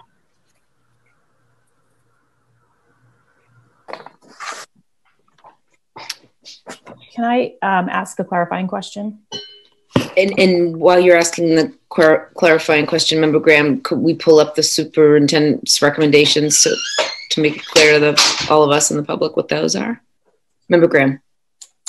Um, uh, Member Mustone, uh, through the chair, are you intending to include the COVID mitigation priorities in your motion? I can because I think what is today? Thursday? Did we meet on Tuesday? Um, and you had followed up with it. So I am comfortable with making a motion that all four of the recommendation level priorities are included. Thank you. I, Mayor, if I can just, I have a point of information on that? Um, point of information, Member McLaughlin, then Mr. Murphy. Yeah, I still had additional questions that are on some of these recommendations. So I don't know if we want to go through those um, or how you want to handle it. But the I had questions on the behavioral specialist. I had questions on the um, training for paraprofessionals, and I had questions on the additional special education teacher for the Brooks. Okay, why don't you ask those questions while we have it up and Okay. Okay. So um, for the for the um, the Brooks program for the special education teacher at the Brooks, what classroom would that be for? That would be an additional staff person for resource room students. Resource room students. So for the resource rooms, that's another thing I wanted to ask you. So those staff people are full-time dedicated to those resource rooms, including the paras, or are they moving in and out of those rooms? Um, it depends on the number of students in the resource room. If there's less than eight, we do not require para. Less than eight, you don't require a para, but are those, okay, thank you. And those teacher positions are full-time specifically for those resource rooms, or do they move, are they counted tw- twice in other places? In other words, are they counted as resource room and teachers elsewhere, or are they just resource room? They're just identified as special education teachers who are who teach in resource rooms. And not elsewhere? Correct. Okay, thank you. And then for the, so that's for an additional resource room teacher is what that re- recommendation is under the superintendents, is that right? Yes. Okay, and that would be eight students, or I mean, under eight students, since there's no para in that, those classrooms. Is that right? Correct. Okay, thank you. And then the developmental classroom there? The connections classroom. I don't know, it's called developmental on the, on the Brooks um, spreadsheet, and I don't know what that means, developmental. That's Katie Capuccio's class, and that's a student with students with significant um, disabilities. Um, they have a significantly modified curriculum. Yeah, okay, I know the classroom. I just didn't recognize the developmental as the tone, as the name of the program because it's not anywhere else. So I didn't realize what that was. So that's Katie's classroom? Yes. Okay, so that's okay. Um, thank you. And then for the for the um the training for the paraprofessionals, the licensing, can you tell me more about that? So it's for um, paras to become registered behavioral therapists. Yep. They provide additional support to students um, with social emotional needs, with, um, you know, it, it uses um, applied behavioral analysis. They can train to use that in the classrooms. Um, they can take data on, um, you know, different things, how students are performing in the classroom, how they're able to um, complete their classwork. Mhm. And that would be able to support the teachers and also to support them uh, social and emotionally. Okay, and that, is that going to be offered to all paras? Yes.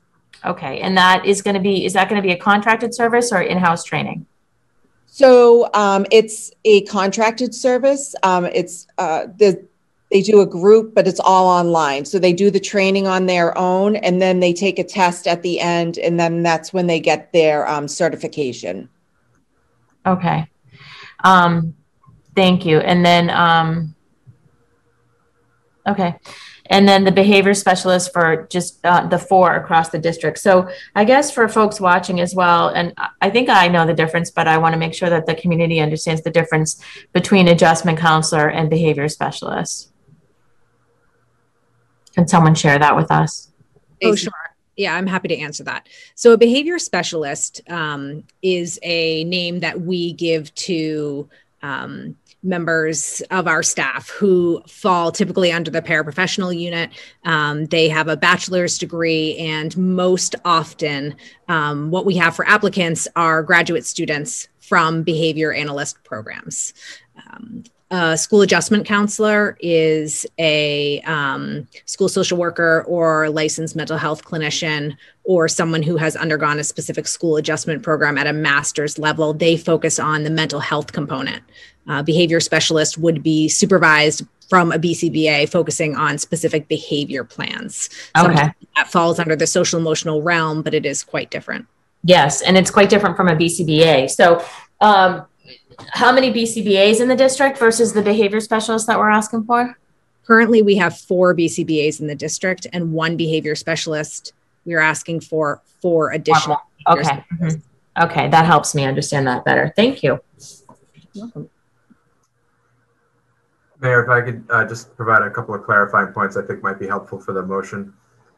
I- I Yes, think- Member Murphy, Thank you. Mr. Murphy. That's okay. Um, so uh, the the green check marks that you see in the uh, critical budgetary priorities for the pupil services budget here are reflective of conversations that we had on Monday evening. And so um, when similar to what we did on Monday, if the motion that Ms. Mustone has put on the floor were to pass, uh, we will interpret that as the committee endorsing uh, this set of priorities and a charge to the administration to incorporate this into the development of the recommended budget that will come before you on May 19th. Now, um, you should know that there are some pieces of this that ultimately we will likely be asking you to not include um, in order for, for um, taking into account um, not just the overall budgetary capacity, but also um, the fact that uh, we are we continue on a daily basis to be strategizing about what how to maximize the use of resources. So that is, I'm, I'm speaking specifically to the row related to long-term budgetary priorities.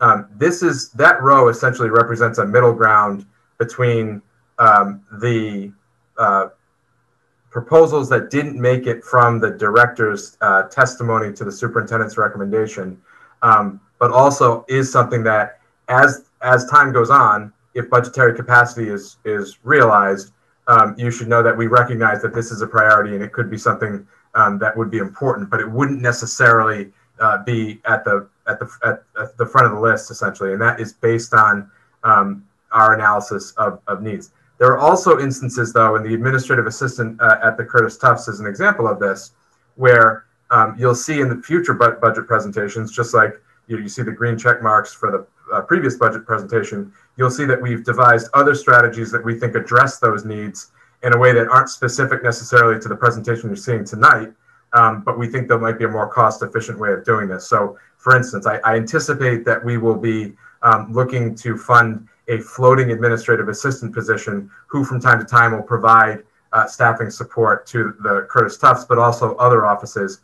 Um, essentially, we don't think it necessarily uh, uh, justifies the need, justifies either a 1.0 or in this case a 0.5, but it's not to say that this is an outlandish uh, priority that um, the, the administrator has just sort of, you know, put in to, to fill out the form. I mean, it's there is there is work to be done there. There is there, there is investment to be made, but not something that we think at this point would justify um, you know the, the that particular ask. And so that's why um, when we get to the end on May 19th, um, we will taking all the votes that you've taken and the endorsements that you've offered, um, incorporate that, strategize, and if there are things that we have to um, essentially present to you as an either or, it's at that point that we will do that. And I think the other sort of obvious question as you endorse the priorities that are before you, what does this all add up to? And I would just go back to that previous slide that right now that there's a range of 3.4 to 5.8 million dollars, and so um, it will land somewhere in there. Also understanding that there are external funds, particularly in the area of special education, that will offset some of these costs. So Um, that's why there's a lot of fluidity. That's a lot, that's why there's a lot of movement. Um, but we certainly uh, we we appreciate the the support uh, our, that is represented by the motion, and this will help us as we take all of this information and factor it in um, to the proposals that will come before you uh, over the course of the next several meetings. Member McLaughlin.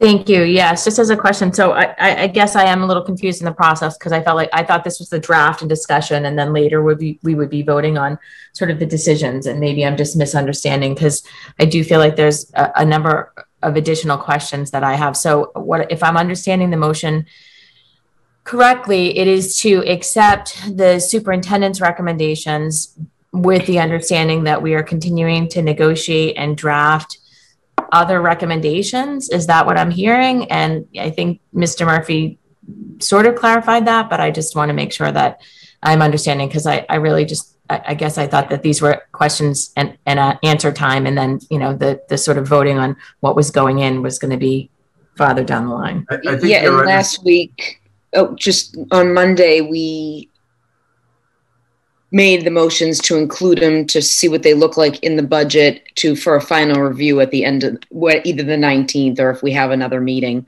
So I just ask that that language be added. Um, if i if i may just one more minute just because i know these positions are needed. I just my question would be for the 19th how many what's the overall ad position wise is that how, how, much more is that from year over year? And can we maintain that once this covid money's gone? Um, i know some some of these positions won't be needed but many of them may still very well be needed or we don't want to get rid of them so just want to make sure we're not creating a structural deficit and have to do layoffs in 2025 yeah oh, I, I, think i think that's a very good question and i think it's something that we have to be cognizant of throughout the this the entirety of this uh, budget build. Um, so I, and I want to address that, Mayor, if I could just quickly to Ms. McLaughlin's point. So I, the votes that you're taking now are helping to uh, inform the administration as to what we ultimately bring before you on May 19th or very shortly thereafter. And so um, if you hear something tonight that makes no sense to you, if there's if the committee has a philosophical objection, um, this would be a great time for you to tell us because um, this is what we're driving toward and ultimately this is this is what you'll see in, in, terms of that recommendation so it's not the case that by virtue of a vote tonight um, it is guaranteed that anything will be included in the budget. But as we develop a 63 million dollar 63 plus million dollar budget um, we want to make sure that we're doing that in line with the committee's expectations and priorities. And so that's what this sort of step-by-step process helps us to do. With regard to the mayor's point and i think and this is certainly um, consistent with what we've discussed tonight that um, it would be imprudent if we were to take the $7.6 million available to ESSER and fund a slew of teaching positions that we then said to the community, you know, come to Medford, every class is 10 students or fewer. That would that would be a ridiculous um, structural deficit that would absolutely be unsustainable. That being said, um, while we, this money is available, uh, there are positions related to urgent needs uh, that with a strong nexus to the pandemic, that despite their one-time nature, we will recommend investing in, and it's for two reasons. One, to address those urgent needs coming out of the pandemic, to try to bridge those gaps so students' educational careers are not defined by this experience. And two, because it is a forcing mechanism that will compel the district to identify ways to make them sustainable if, in fact, we feel the need uh, outlast the immediate aftermath of the pandemic. Now, there's also a third option that revenues recover and we have an economic boom, and therefore they're both these positions and others are sustainable. That's obvious. I think that's everyone's preference, but that's certainly not something that we can just assume is going to happen. So what we do have to assume is going to happen is either the need dissipates and therefore the positions are not are not needed. And again, we're probably talk, we're talk, we're not we will absolutely articulate at the end of this process, all of them, so that the community has a full understanding as to what the scope of this investment is. Um, but there, the all other option is we look at both the investments we're making now and the investments we've made over time, and we determine what the what the needs are going forward. Because you know every organization of this size, you know, is going to have some investments that we're making simply because we always have, and it is our responsibility uh, to look at that on an ongoing basis and make those decisions so that we can make sure that what is having the most profound impact on students is what we make sustainable over time. And so right now we're talking about FY22, but to the mayor's point, this is, we have to always look at this in the context of the succeeding years and what we can make sustainable and what we can systematize in a way that works, works best for kids. Member McLaughlin, I think you had the floor, then Member Ruseau. Thank you. Thank you, Mr. Murphy. That was that was helpful explanation. And I do have concerns that I think should be brought up. And I would ask my colleagues to to perhaps let those be heard so that we could all think of them as we're thinking um, about all the budget in a big picture way. I did have one more question on the contracted services increase for low incident services not requiring additional full-time staff to the design of several unique student programs offsetting the need for out of district placement. So can can somebody explain what those contracted services would be for um, helping support less out of district placement and in these programmatic elements? What is that line item? So that would be speech and language and occupational therapy services. Okay. We have, so. we have contracted people in those positions right now, but we would like to increase their hours. Okay, as opposed to staff contractors. Okay. Um, okay, and then um, Mayor, do you want me to wait on these other questions? I do have, you know, just basically, I just wanted to say regarding member through the chair regarding member Graham's question, um, I thought was really uh, pointed around the narrative to describe rationale um, and how our staff distributed among buildings. I think that that's a really um, important piece as we're looking at this um, because it is really difficult in the complexity that is special education around so many of these items. And specifically as we're looking at you know student supports and we're talking about equity in the district and how students are supported. So you know if we're looking at our paraprofessionals i think it's great that we're providing additional training and professional development for them. I'd like to know are we providing additional salary for them? Um, are there salary is there going to be salary increase to account for that additional training and additional responsibilities? And if we have 80 paras right now on our staff um, and there's currently 76 employed because I know this has been a huge turnover piece as well. So when we're talking about allocation of staff under one of your buckets, Mr. Mur- Murphy, and I'd like the narrative to describe the rationale for the allocation of staff and also how we're addressing the high turnover rates for some of the staff members. So we know that the paras have been, you know, uh, uh, there's been a lot of turnover in those positions. And I think, you know, exit interviews and other information, I'm sure will give us data around why that is. But I would ask, you know, with some classroom narratives, how many paras are, are in the classrooms? How many are actually one to one and assigned to an individual student versus, you know, in the classroom? How many are, you know, asking to be substituted for act as substitute teachers um, in the school and then not allocated to the classroom? And what kind of data collection is there around that? You know, um, how are we tracking parent absenteeism and what are we doing about that when there aren't enough paras? Like and what we're hearing what the community is hearing and families are sharing with me is that you know when this issue is brought up and, and, and staff when this issue is brought up with central administration there's a there's a yeah there's not enough paras you know point but there's not sort of okay then what?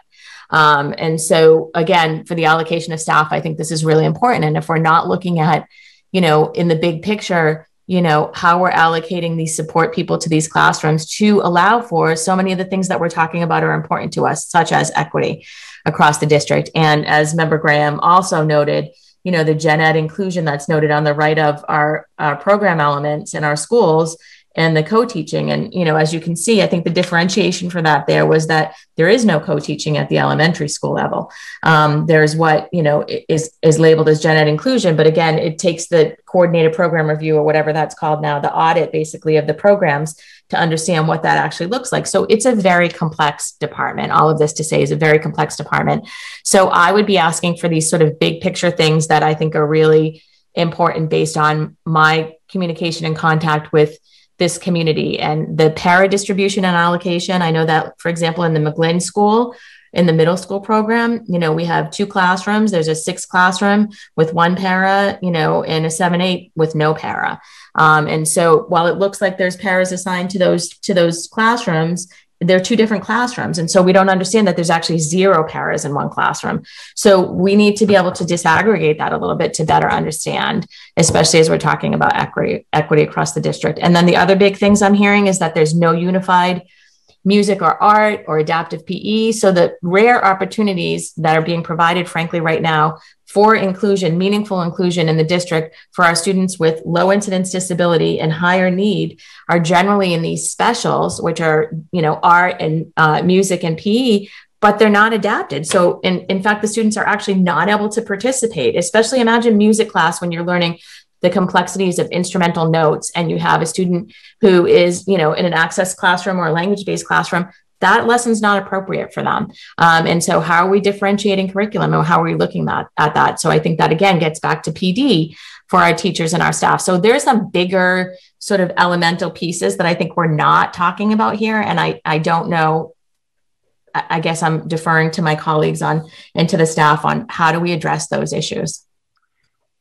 Mayor, if I could, I, I, think um, a lot of that is curriculum. So yeah, if you could address it, Mr. Murphy. Yeah, I, I, mean, I think I think that the only thing I would say that I would, um, you know, I'm not sure disagree is the right term, but maybe uh, part ways to some degree is that we're not talking about these things because I, I think we are um, attempting to to talk about them in a very extensive way. And if you if you recall on Monday evening, we talked about uh, identifying the need for classroom uh, paraprofessionals. There are multiple reasons for that, but one of them is we need to move uh, to a place in which um, we are uh, creating the conditions in which there are more students in uh, inclusive environments. And one of the ways you do that is making sure that every single paraprofessional employed by the district, with the exception of kindergarten grades, uh, kindergarten aides rather, are not budgeted only on, on special education because um, we, we need to make sure that we're not, as we to, to the point that was made earlier, we're not seeing special education as a silo, that um, special education has to be a, a, a, fully integrated part of our educational program. And with regard to, to PE and, and the, the specials, I think that um, what we're trying to do is uh, identify the most um, effective and impactful strategies to achieve the types of environments um, that uh, Member McLaughlin is, is speaking to whether that's hiring specific personnel or um, engaging in the necessary conversations with our existing personnel to begin to ensure that everyone is properly credentialed uh, to serve all students. Um, these are the types of big picture conversations that have to occur uh, in this fiscal year and, and, most likely to some extent in the fiscal years uh, uh after that. Um, so this this budget and the proposals that are coming before you um, are an attempt to continue that work where it's happening and to build the foundation uh, for additional inclusive environments where it's not happening. And as um, we, we talked about Monday, I, I, don't I don't think we're making the case that it's happening everywhere. We're, we're doing everything right. Um, if we thought we were doing everything right, I think you'd have a much more boring uh, set of budget proposals before you because um, we wouldn't need to be advocating for this or prioritizing. So there there is change that needs to occur. Um, and I think that uh, our hope is to start using this this document um, along with others to to start building the roadmap toward that. Thank you, Member Ruseau. Thank you. Um, I, I, have a sort of a, a request when we talk about structural deficits. Each time I, I hear it discussed, it's discussed in the the context of we're you know we're going to hire a bunch of teachers and have to lay them off I, I don't hear anybody suggesting we hire a bunch of teachers. Um, and and for me, being fiscally conservative because we're afraid of what will happen in three years, when we know what is happening now to our children and what will happen in the next year, that they have significant now and in the next year or two at least significant emotional and mental health needs. And it seems totally irresponsible to be so concerned that three years from now we may have a difficulty to deal with. You know, the federal government has been wildly generous to help us meet the needs of our children, and we should be wildly aggressive in meeting those needs. And if that means three years from now, the city has to make a choice that is uncomfortable, well, the city's making uncomfortable choices for 39 years since Prop two and a half went into effect. I don't remember the mayor in the last budget being very happy about the choices that were before her It was horrible. It was uncomfortable. And as far as I'm concerned, it has been for 39 years. Different levels of discomfort, sure. But I, I just think that worrying about three years from now, meaning we won't go full, whole hog at, at addressing the needs of our kids, to me, just, it, you know, I, I don't want to hear about what's going to happen in three years. If in three years we have to lay a bunch of people off because there is no other option, if you tell me that has to happen, but between now and three years from now, we have kept a bunch of kids from going over the cliff, I'm game. Hire the people, and we will suffer terribly in three years when we have to figure out who we have to let go. But the kids are now. We're, we're not supposed to be meeting the needs of the employees three years from now. We're supposed to be meeting the needs of the kids now. So if, we could talk about the fiscal cliff a little differently, I would greatly appreciate it. Mr. So the only thing I would say is we're looking at both. I mean, we, we absolutely, and I think that the, I hope that the way we've constructed this and the prioritization that we've put toward students' immediate needs and framing the entire budget set of proposals around how do we uh, reduce and eliminate learning and opportunity gaps that have been caused or exacerbated by the pandemic. I hope that speaks to our commitment to making sure that we are addressing those immediate needs with, uh, with a sense of urgency. And at the same time, we, we're always looking long term and making sure that we're making investments. But again, I wouldn't say that's necessarily about how many people we're going to have to lay off in the next three years. I, I don't think that's I don't think that's necessarily uh, constructive. I think we look at it more as this is a great opportunity to make investments and to identify best practices so that we can identify what needs to be sustained going forward, regardless of the capacity uh, that we have. And I think from I think that that, that is part of uh, what I think is a real benefit to the funding that's come in, it's it's giving us a great opportunity to do that. So I'm not just trying to put a positive spin on it. I honestly believe that this is a, this is a really positive opportunity for us. Um, obviously, you know, not the conditions in which we would ever like to. You know, there's other ways that we would have all preferred to have great investment, and a worldwide pandemic probably wouldn't be at the top of anyone's list. Um, but I think based on where we are right now, this is a great opportunity for us, and we're going to try to make the most of it. Thank you. I, I just wanted to, you know, I'm not questioning anybody's motives, by the way. Mm-hmm. I'm just saying our messaging here is not good. It is not good that we are so concerned about three years from now what's going to happen to our employees when I don't hear anybody in the public clamoring for what's going to happen to employees in three years from now. All I hear them clamoring about is the kids now and in the fall. And frankly, I think if we surveyed the Medford residents, we would be shocked at how few people were concerned about what was going to happen to employees of the school system three years from now. I know you have to care about it. I do care about it. I don't, I do care about it. But um, from a messaging perspective, it just is not coming across. This is about the kids. It's about the money, and that that just really is getting. It's just continuous. It seems so. Thank you.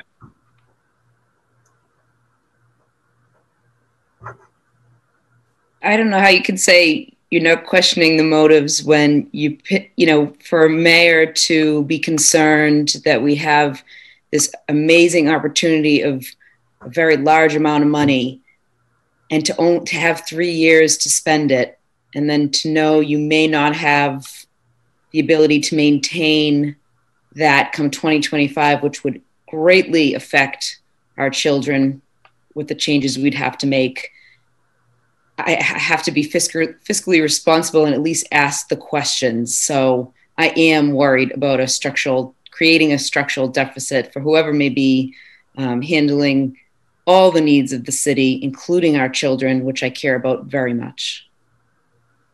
Well, I mean, if I may, Mayor, I mean, three years from now, you can decide to give all other departments a 0% raise in the entire city and give the school system all that other money. And then there will be no layoffs, no matter what we do today. So, I mean, these are choices that can be made, and pretending that they're just, we don't have options is not helpful. Um, so I, am not worried about. I never what, said we don't have options. I'm just asking about, you know, if we hire 20 new positions, how does how does that differ from hiring 30 or 40 or 50? Where will we be in a few years, and how will we maintain that? Because we want to be realistic as well. I, I want to actually build a budget that meets the needs of the students, and then we talk about money. And that's not I how do we're doing too, it. but I do too. That's but not how we're doing to- it. You still have to live in reality, member Ruseau, and we have a good deal of money, which is wonderful.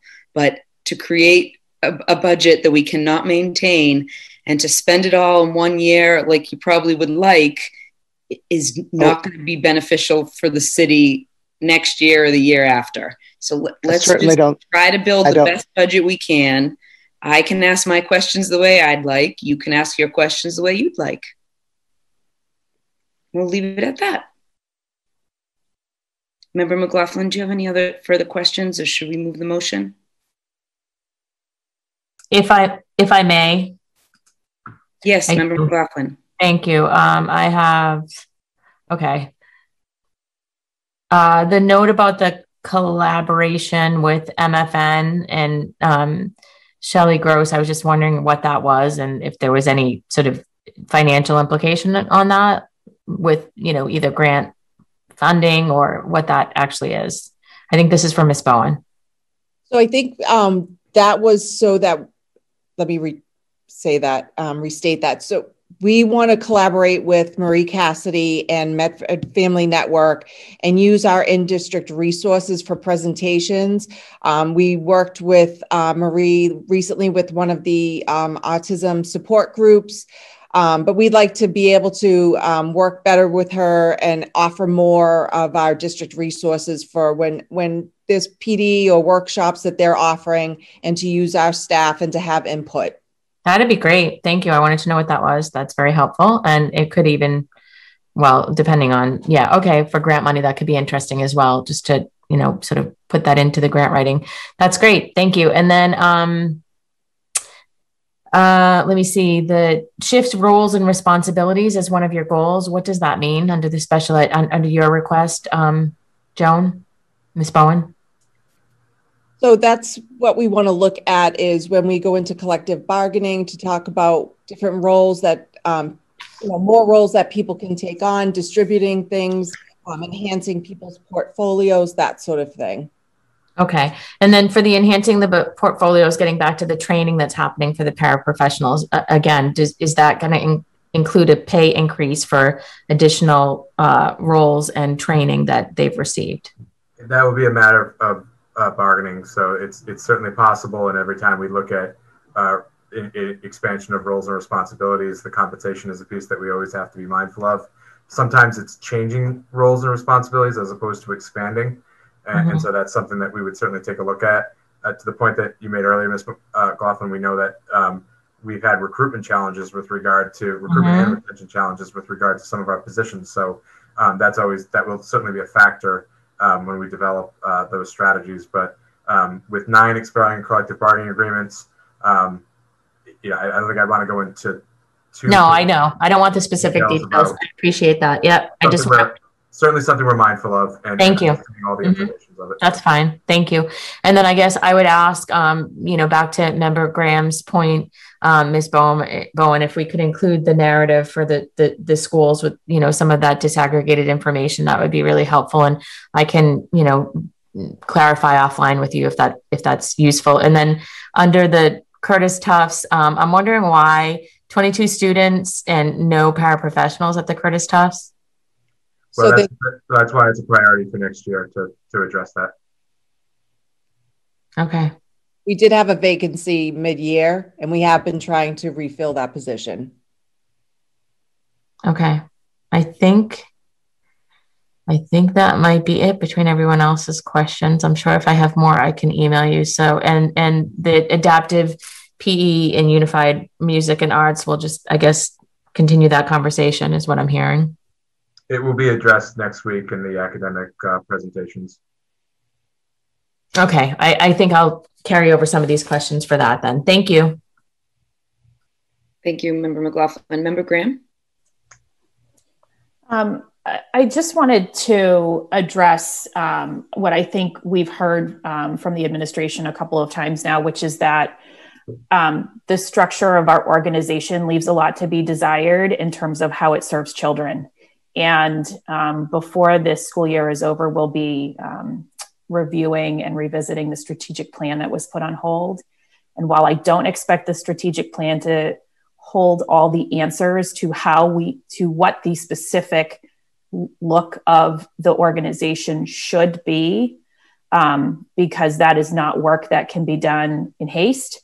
I will absolutely be expecting the strategic plan to address when we will see the recommendations around how the structure of our organization needs to change to reflect the needs of our district right now versus the way we have always organized the district. Um, I am not interested in um, administrative positions because we have always had them. I am interested in administration administrative positions because we need them to serve kids. Um, and so I think that really does mean taking a very hard look at everything from how um, the departments are set up versus the schools are set up versus who has authority on what. Um, it includes um, taking a very hard look at the fact that there are more IEPs at the Brooks School than there are at the McGlynn School, which is a staggering um, surface observation. Tells me there's something very systemically wrong with how we identify children who need support and services. Um, and, and it, the list goes on. So I, I think that um, being fiscally responsible for me means making sure that the organization serves its mission and its purpose. And I think we are sort of in the middle of the road on that on that matter right now. Like we we could be doing better and we should do better. And as we think about what those things are that we need to do better and be better at, um, I do think um, in the balance that will settle out some of the discomfort around what might happen in three years because my expectation is that the district looks very, very different than it does to today, three years down the road. So, um, unfortunately, were a strategic plan in place, this conversation would be so much easier right now because we would be looking at what are the things we were going to do in three years and can we advance them into the district sooner, um, which avoids the, the notion of some sort of a fiscal cliff. Um, we would be looking at what our needs are when we plan to have them and how does that how does that set of priorities and needs change based on the pandemic? And because we don't have that plan well in place and known to the community we're sort of in this position where we're trying to like do a lot at the same time which includes rationalizing um, how we spend money that the federal government has bestowed directly upon the district um, and presumably at some point um, money that has been bestowed to the city, um, as well as how do we help kids recover from what has been um, the most trying year that any adult on the call tonight can um, remember in their history. So imagine if you were eight, how impactful and meaningful this is in your life, um, as well as, gee, we weren't where we wanted to be before the pandemic hit. So, how do we mush all of that together and come out with something that doesn't require us to just accept how we have always done business? So, I, I am not afraid to spend money in the right now if it forces us to really be motivated to have those discussions because those discussions have to happen. They're hard, they're uncomfortable. Um, and if the only thing we do as a byproduct of serving kids right now is force those discussions, um, we will all be better off for it, and so will the district. Um, I would like to move member Mustone's question if there are no more questions, um, but I did just want um, member Mustone to repeat her motion. Member Mustone. All right. Seconded by member Kreatz. Very good, thank you. Um, the motion was just that the superintendent's recommendations, the four levels are included in the budget. Thank you. See if the four levels will be included for us to review in the budget for us to review for final discussion on the at the end, end of the month. That's the 19th or another date. Yes, thank you. That was seconded by Member Kreatz. Is there? Mayor, I just have a quick question. Member Ruseau? Thank you. Uh, this is um, for Ms. Bowen. Um, I, and I apologize that I don't know this because you've probably answered it before, but um, when we have many new students coming in with mental health needs. Um, some of those students will end up with IEPs because of this, correct?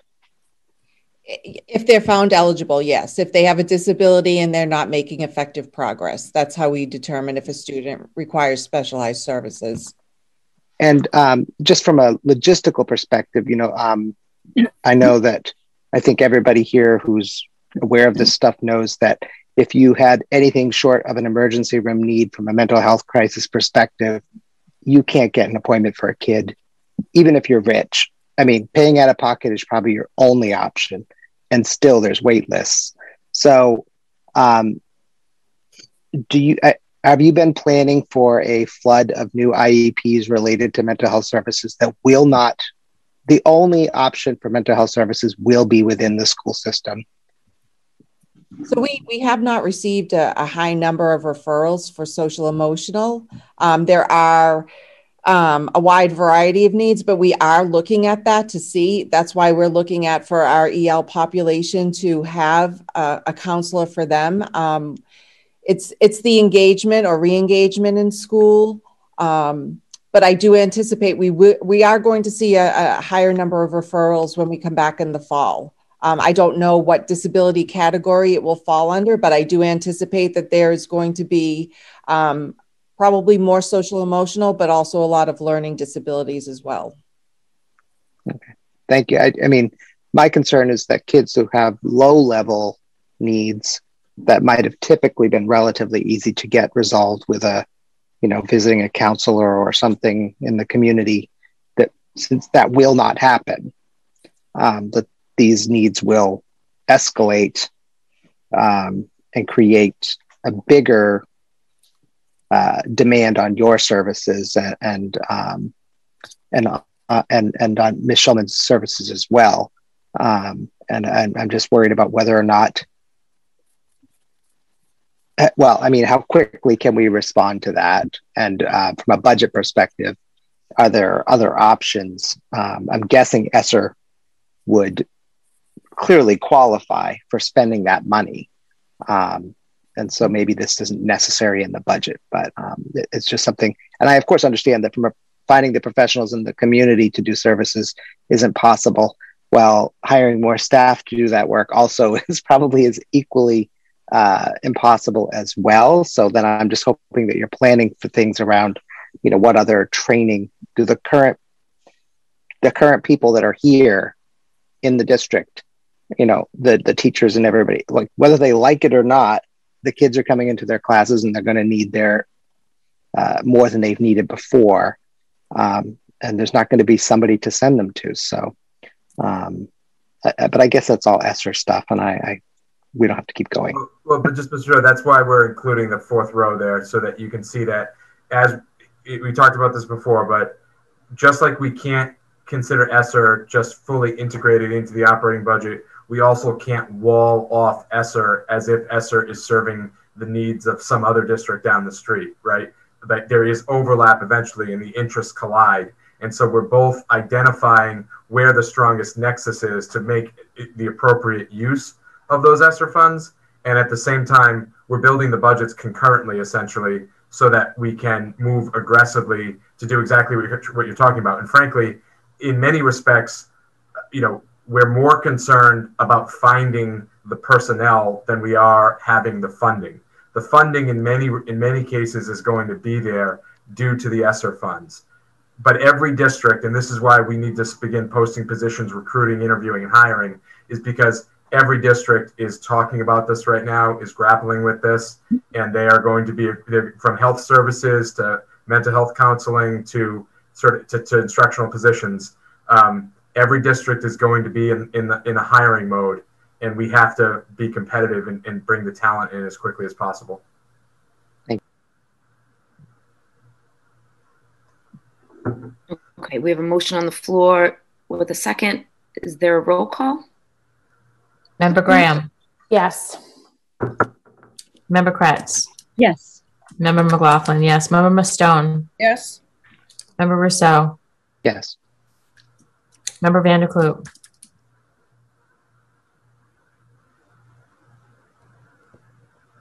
Yes. Mayor Lungo-Koehn.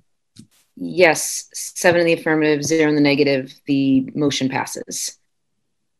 Have a great night, everybody. Uh, motion, to adjourn. By Member McLaughlin, seconded by Member Graham. Roll call. Member Graham. Yes. Member um, Kreatz. Yes. Member McLaughlin, yes. Member Mustone. Yes. Member Ruseau. Yes. Member Van der Kloot. Yes. Mayor Lungo-Koehn. Yes, seven the affirmative, zero in the negative. The motion passes. Meeting is adjourned. Have a great night, everybody.